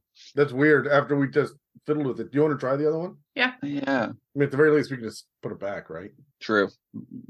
Mm, How do I find Uh, it? if you go into your like where you can mute yourself in Zoom, if you click the arrow, it'll give you an array of whatever microphones you have available to you for select microphone. Oh, okay. How is that one? That's a little louder. Is what that is. Talk a little bit more. Uh, da, da, da, da. That does sound clear for me. I don't know if that sounds clear for Adam. I can't. I can't hear. Keep talking. Kyle, say things. Every right time now. we ask Kyle to say something, Uh, he's quiet. So Yeah, I am saying all the things. A lot of things. it's really bassy, but I wonder if that's just my subwoofer. That might just be on my end. Okay, it's clear Clear. for. It's clear. It does you? sound clear for me. Yeah. All right. Is it well, then going we'll- down or No, no, no. Just leave it as is. If Megan likes it. We're good. okay? Hey yo. Can, we- uh, can I put that on a bumper sticker? If Megan likes it, we're okay. Again, I don't need this kind of power, but thank you. Um, Need and want are two different things, Megan. hey man, if I could control minds, Okay, see you next time.